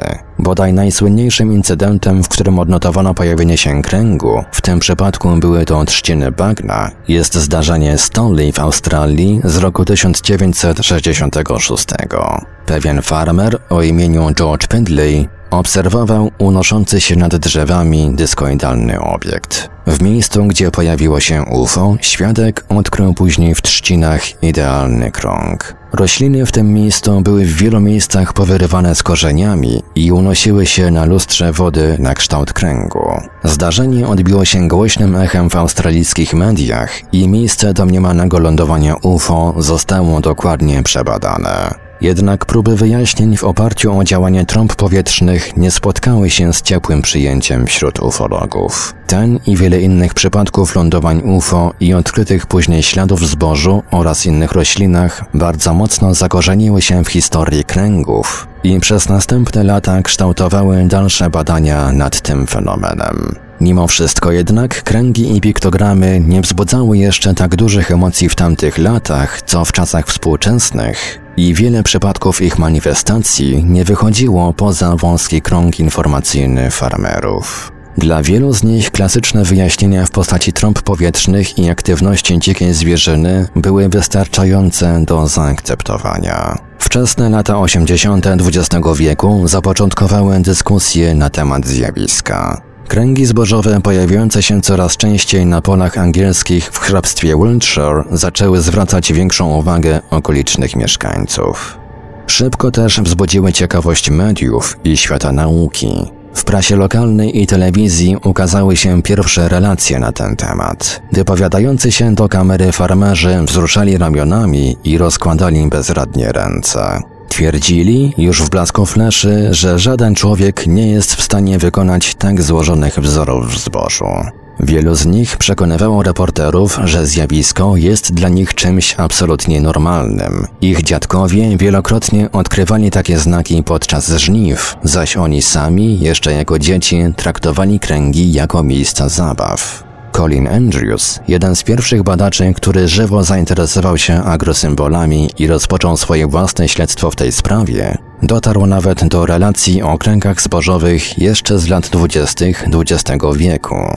Z kolei naukowcy reprezentujący poważne instytucje nie wykazywali początkowo entuzjazmu w zetknięciu z odkrywanymi raz po raz na angielskich polach agrosymbolami. Gros intelektualistów z góry uznawał okręgi za zwykłe, acz dość rzadkie zjawisko meteorologiczne, tak jakby cała tajemnica była tylko osobliwym fenomenem przyrody. Dopiero działania naukowe podjęte w późniejszym czasie przez niezależnych badaczy podważą wysunięte w latach 80. XX wieku wnioski i wskażą na szereg anomalii występujących w kręgach, które przeczą konserwatywnym teoriom.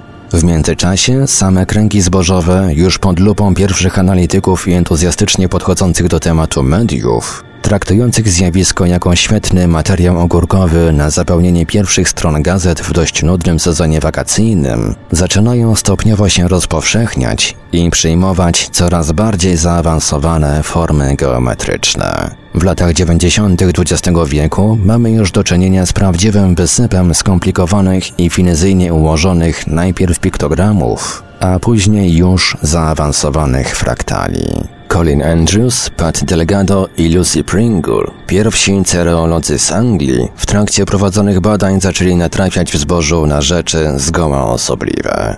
Kłosy roślin w wielu miejscach były idealnie zaczesane do środka. W niektórych kręgach układały się w różnych kierunkach na tej samej długości, bądź tworzyły niezwykle zawiłe warkocze. Co najważniejsze, nie były połamane, tylko delikatnie przyłożone do gruntu. Samo podłoże zaś nie wykazywało w autentycznych formacjach żadnych zniszczeń.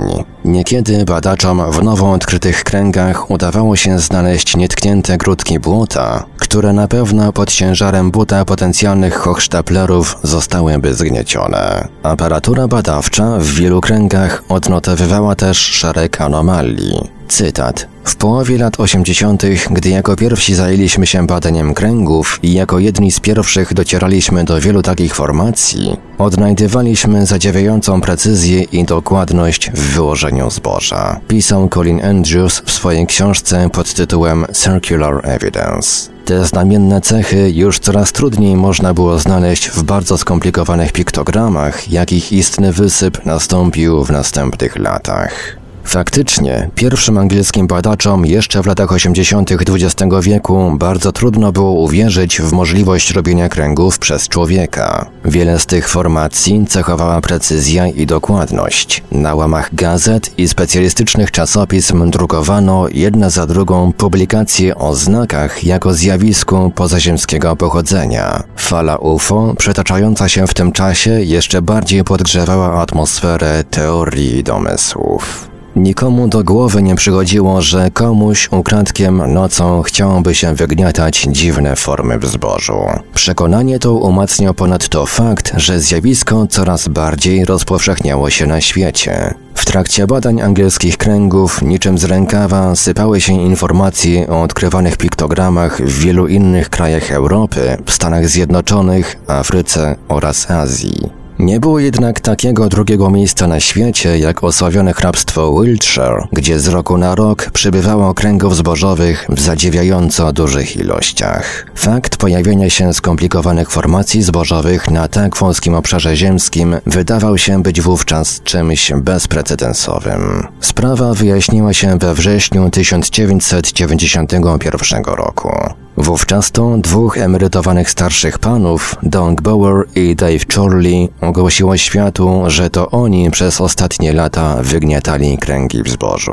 W mediach zawrzało, prasa zaczęła prześcigać się w prezentowaniu wypowiedzi tych zabawnych barowych kawalarzy. Ukazały się zdjęcia uśmiechniętych żartownisiów i ich sprzętu do wygniatania zboża. W głównej mierze była to sprawdzona deska ze sznurkiem. Kanał telewizyjny Discovery wyemitował program z udziałem cropmakerów. Bauer i Chorley popisali się przed kamerami swoimi artystycznymi możliwościami i wgnietli w zbożu dość urokliwy piktogram. Nie da się ukryć, że wyjście z cienia tych dwóch starszych panów było zabójczym ciosem dla fascynatów kręgów zbożowych. Media zwolna zaczęły odchodzić od tego tematu, traktując całą sprawę jako definitywnie zamkniętą i wyjaśnioną.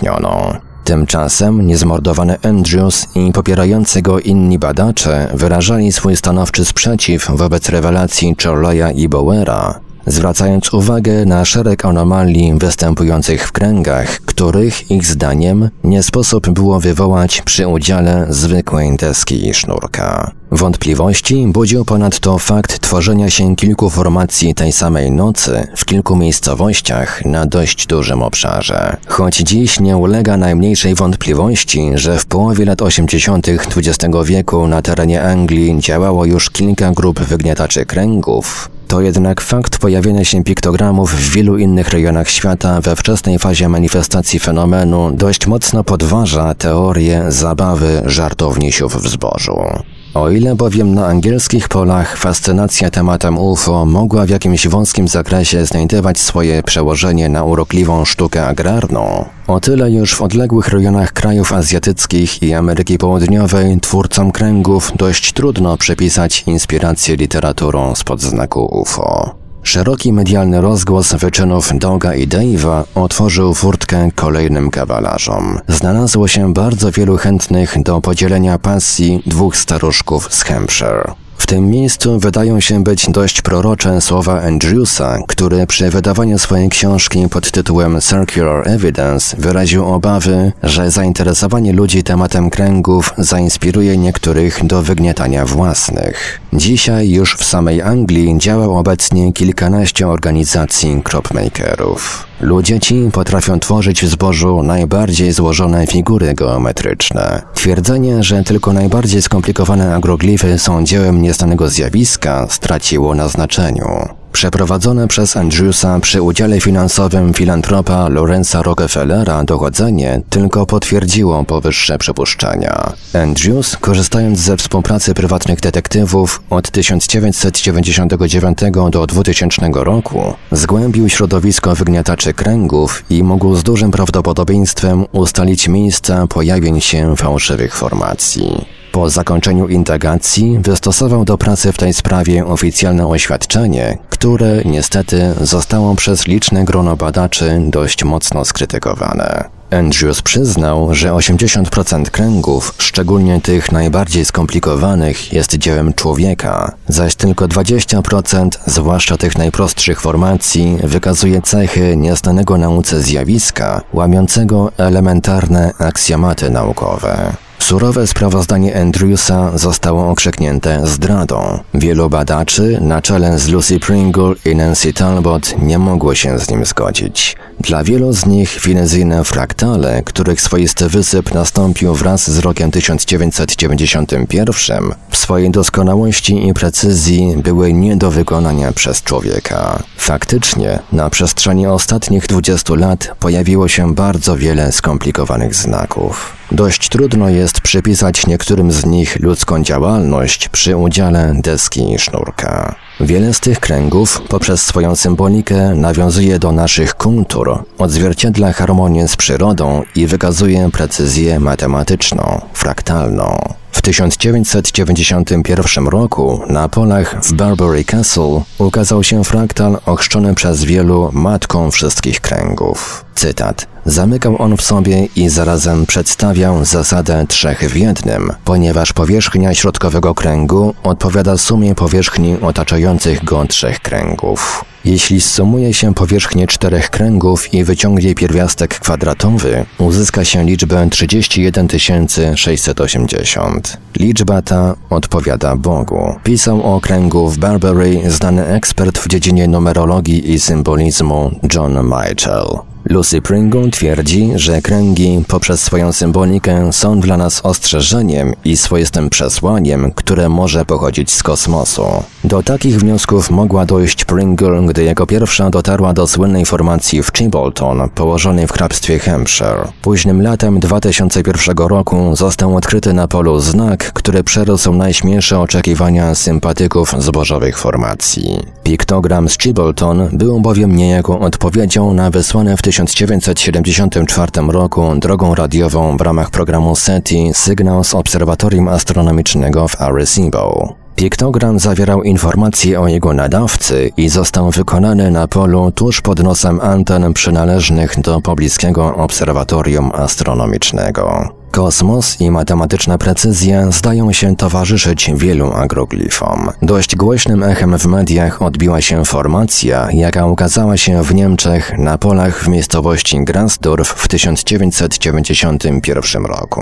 Wzór składający się z siedmiu znaków i aż trzynastu kręgów odzwierciedlał symbole Układu Słonecznego wykorzystywane przez kulturę sumeryjską. Ponadto piktogram powstał w pobliżu dawnego sanktuarium germańskiego boga Wodana, co samo w sobie było całkiem zastanawiające. Symbolika starożytnych kultur jest w ogóle dość mocno wyakcentowana w historii kręgów i piktogramów. Na przestrzeni wielu lat znaki bardzo często ukazywały się w pobliżu mistycznych miejsc mocy i w swojej strukturze nawiązywały do harmonii z naturą. Kompleks kamieni świątyni Stonehenge jest miejscem wzmożonej aktywności piktogramów od wielu lat. 7 lipca 1996 roku przelatujący w jego pobliżu pilot dostrzegł jeden z najpiękniejszych i najbardziej skomplikowanych agroglifów. Była to formacja nazwana później przez badaczy Julia Set i zdaniem lotnika powstała w przeciągu zaledwie 15 minut. Została tak nazwana, gdyż była dokładnym odwzorowaniem matematycznym fraktalu nazywanego zbiorem Julii. Okoliczności znaleziska były na wskroś sensacyjne, zważywszy na fakt, że ekipie badającej piktogram zajęło aż 5 godzin wymierzenie całej formacji składającej się ze 149 kręgów. Jeszcze bardziej spektakularny znak powstał 20 dni później na polach Windmill Hill. Formacja, nazwana tym razem potrójnym zbiorem Julii, składała się już z aż 194 przylegających do siebie kręgów, i wprawiła w zdumienie wszystkich ją odwiedzających. Te i wiele innych skomplikowanych figur wykazywało anomalie, obok których trudno jest przejść obojętnie. Rozpoczęty wraz z początkiem lat 90. XX wieku spór o prawdziwy i fałszywy krąg wyszczególnił pewien szablonowy zespół cech agroglifów, które miały przemawiać za ich autentycznością. Nie trzeba chyba nikogo tu przekonywać, że precyzja wykonania piktogramu jest znamienna w ocenie badanego miejsca. Źdźbła roślin nie są połamane, tylko delikatnie przygięte do podłoża. W odkrytych kręgach w trawie czy też rzepaku wielokrotnie udało się powyższą cechę zauważyć i była zdaniem wielu badaczy nie do podrobienia przez człowieka z uwagi na fakt, że źdźbła tych roślin są bardzo delikatne i podatne na złamania. Zboże w kręgach układa się prawoskrętnie bądź lewoskrętnie. Niekiedy można zaobserwować podwójny układ, z wierzchu kłosy układają się w lewą stronę, pod spodem w przeciwną. Powszechnie spotyka się też zjawisko tworzenia się tzw. Tak warkoczy na obrzeżach kręgu bądź tuż przy jego środku. Samo wnętrze natomiast jest przestrzenią wolną od zboża i nie wykazuje żadnego skrętu. Badania laboratoryjne przeprowadzone przez naukowca z Michigan, Williama C. Levengooda, wykazały ponadto szereg anomalii w strukturze molekularnej roślin, jak i samej gleby po wybranej z kręgów. W przypadku zboża zauważa się stosunkowo mocno uwidaczniającą się dehydratację i zmiany komórkowe. Kłosy badane przez Levengooda i Johna Burka posiadały pogrubione ściany komórkowe oraz liczne przestrzeliny, a kolanka w wielu miejscach były powyginane w nienaturalny sposób w stosunku do próbek kontrolnych. Z kolei badania przeprowadzone niezależnie przez Tima Corsona, Steve'a Porcapla i Adama Piekuta dowiodły niezbicie, że istnieje wyraźny wzrost wydajności zbiorów zbóż z piktogramów. Plony z nasion pobranych z wylatowskich formacji przez Piekuta były bardziej urodzajne od kontrolnych. Cechy te zostały zauważone także przez wielu farmerów. W samych kręgach dzieją się równie niezwykłe rzeczy. Ludzie odwiedzający formacje w zbożu doznają wielu przeciwnych stanów psychofizycznych, od omdleń poprzez drżenie rąk do zawrotów i bólów głowy. Wiele osób traktuje znaki jako miejsca mocy i z większą łatwością potrafi osiągać stany zmienionej świadomości, wchodząc w głęboką medytację.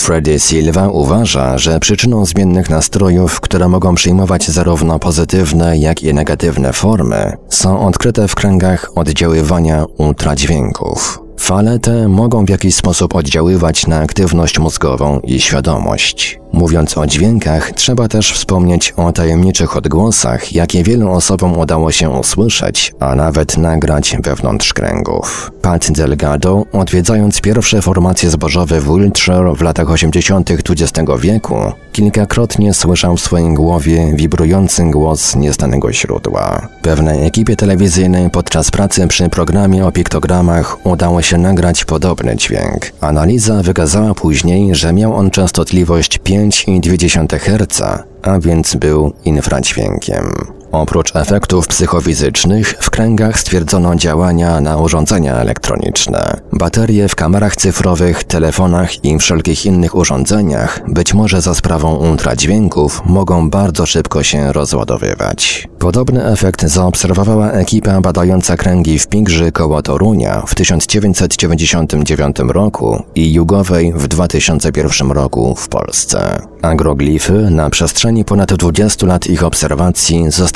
poddane skrupulatnym badaniom przy użyciu szeregu specjalistycznych instrumentów. W Wylatowie w 2002 roku pojawiło się aż pięć różnych piktogramów. W piktogramie z 27 czerwca przy pomocy stopera stwierdzono wystąpienie ewidentnych anomalii czasowych. Eksperyment z działającymi jednocześnie dwoma sekundnikami, jeden znajdował się wewnątrz kręgu, drugi był umieszczony poza nim, dowiódł, że wewnątrz wylatowskiej formacji czas biegł nieco wolniej. Wyniki tego doświadczenia zostały potwierdzone przez niezależne badania doktora Jana Szymańskiego, przeprowadzone w późniejszych latach w tej miejscowości. Co ciekawe, w tym samym piktogramie igła kompasu wyginała się w środku formacji aż o 20 do 40 stopni. Ponadto w wielu innych miejscach na świecie stwierdzono zakłócenia elektromagnetyczne, a czasami nawet licznik Geigera rejestrował promieniowanie radioaktywne otoczenia. Gama anomalii budzi z pewnością kontrowersje i jest bardzo długa. Można do niej zaliczyć także lokalizację manifestacji agroformacji i ich okoliczności powstania. Badania przeprowadzone przez zespół badaczy z BLT Research na czele z Nancy Talbot dowiodły, że kręgi lubią pojawiać się szczególnie w miejscach o wysokim poziomie wód gruntowych. Jak powszechnie wiadomo, woda to dobry przewodnik elektryczności, dlatego stwierdzane przez radiestetów anomalie w kręgach nie są przypadkowe. Gdybyśmy przyjrzeli się mapie geometrycznej hrabstwa Wiltshire, na pewno zwrócilibyśmy uwagę na bardzo rozbudowaną sieć anomalii geomantycznych tego malowniczo położonego rejonu Anglii. Kręgi bardzo często pojawiają się w tych rejonach i trudno zrzucić to na karb przypadku. Jednak szczególnie kontrowersyjny wydaje się sam czas powstania agroformacji. Zdaniem wielu badaczy znaki powstają w przeciągu paru sekund. Świadczą o tym relacje naocznych świadków i pewne zapisy wideo, choć tym ostatnim zarzuca się oszustwo. Jednak słynne nagranie z monitoringu pól wylatowa z 2004 roku jest z całą pewnością autentyczne i dowodzi, że formacja 21 kręgów, jaka ukazała się w lipcu na polu Tadeusza Filipczaka, powstała w przeciągu chwil. Widać na nagraniu błyski nad polem, a po paru minutach w blasku pierwszych promieni słonecznych wyłania się zarys piktogramów. Wreszcie anomalie świetlne są bez wątpienia wymownym przykładem na to, że powstawaniu agroformacji towarzyszą rzeczy co najmniej niezwykłe. Dziwne kule, błyski światła, a nawet materialne obiekty UFO obserwuje się nad kręgami zbożowymi i nie ulega wątpliwości, że zjawiska te są integralnie powiązane ze sobą. Co ciekawe, sympatycy deski i sznurka bardzo często obserwowali nad stworzonymi przez siebie formacjami dziwne znaki świetlne. Iluminacji tych w żaden racjonalny sposób nie udawało im się wyjaśnić i istnieje podejrzenie, że sam kształt agroglifu może generować niewytłumaczalne zjawiska. Przedstawione w wielkim telegraficznym skrócie wyżej fakty to tylko przykłady wielu ukazujących się co roku na świecie kręgów lub piktogramów zbożowych. Stanowią przyczynek do obalenia tezy, jakoby wszystkie agroformacje były dziełem człowieka, a samo zjawisko nie zasługuje na uwagę nauki. Kręgi i piktogramy towarzyszą ludzkości od wieków. Dzisiaj fascynują z jeszcze bardziej zwielokrotnioną siłą. Z pomocą nauki odkrywamy ich tajemnice i staramy się jeszcze lepiej je zrozumieć.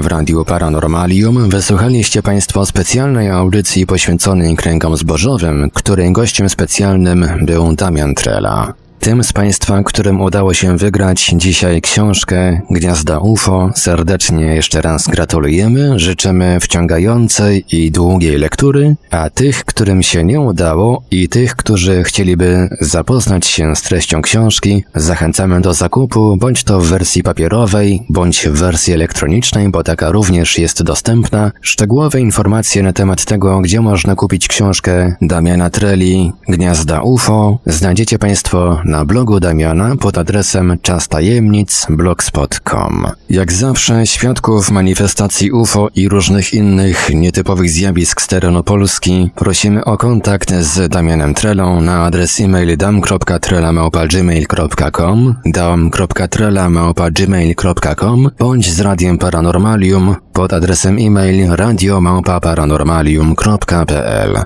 radiomałpa-paranormalium.pl Wszystkim świadkom gwarantujemy na życzenie pełną anonimowość. Radio Paranormalium, paranormalny głos w Twoim domu. Dobranoc i do usłyszenia ponownie w kolejnych naszych audycjach. Produkcja i realizacja Radio Paranormalium www.paranormalium.pl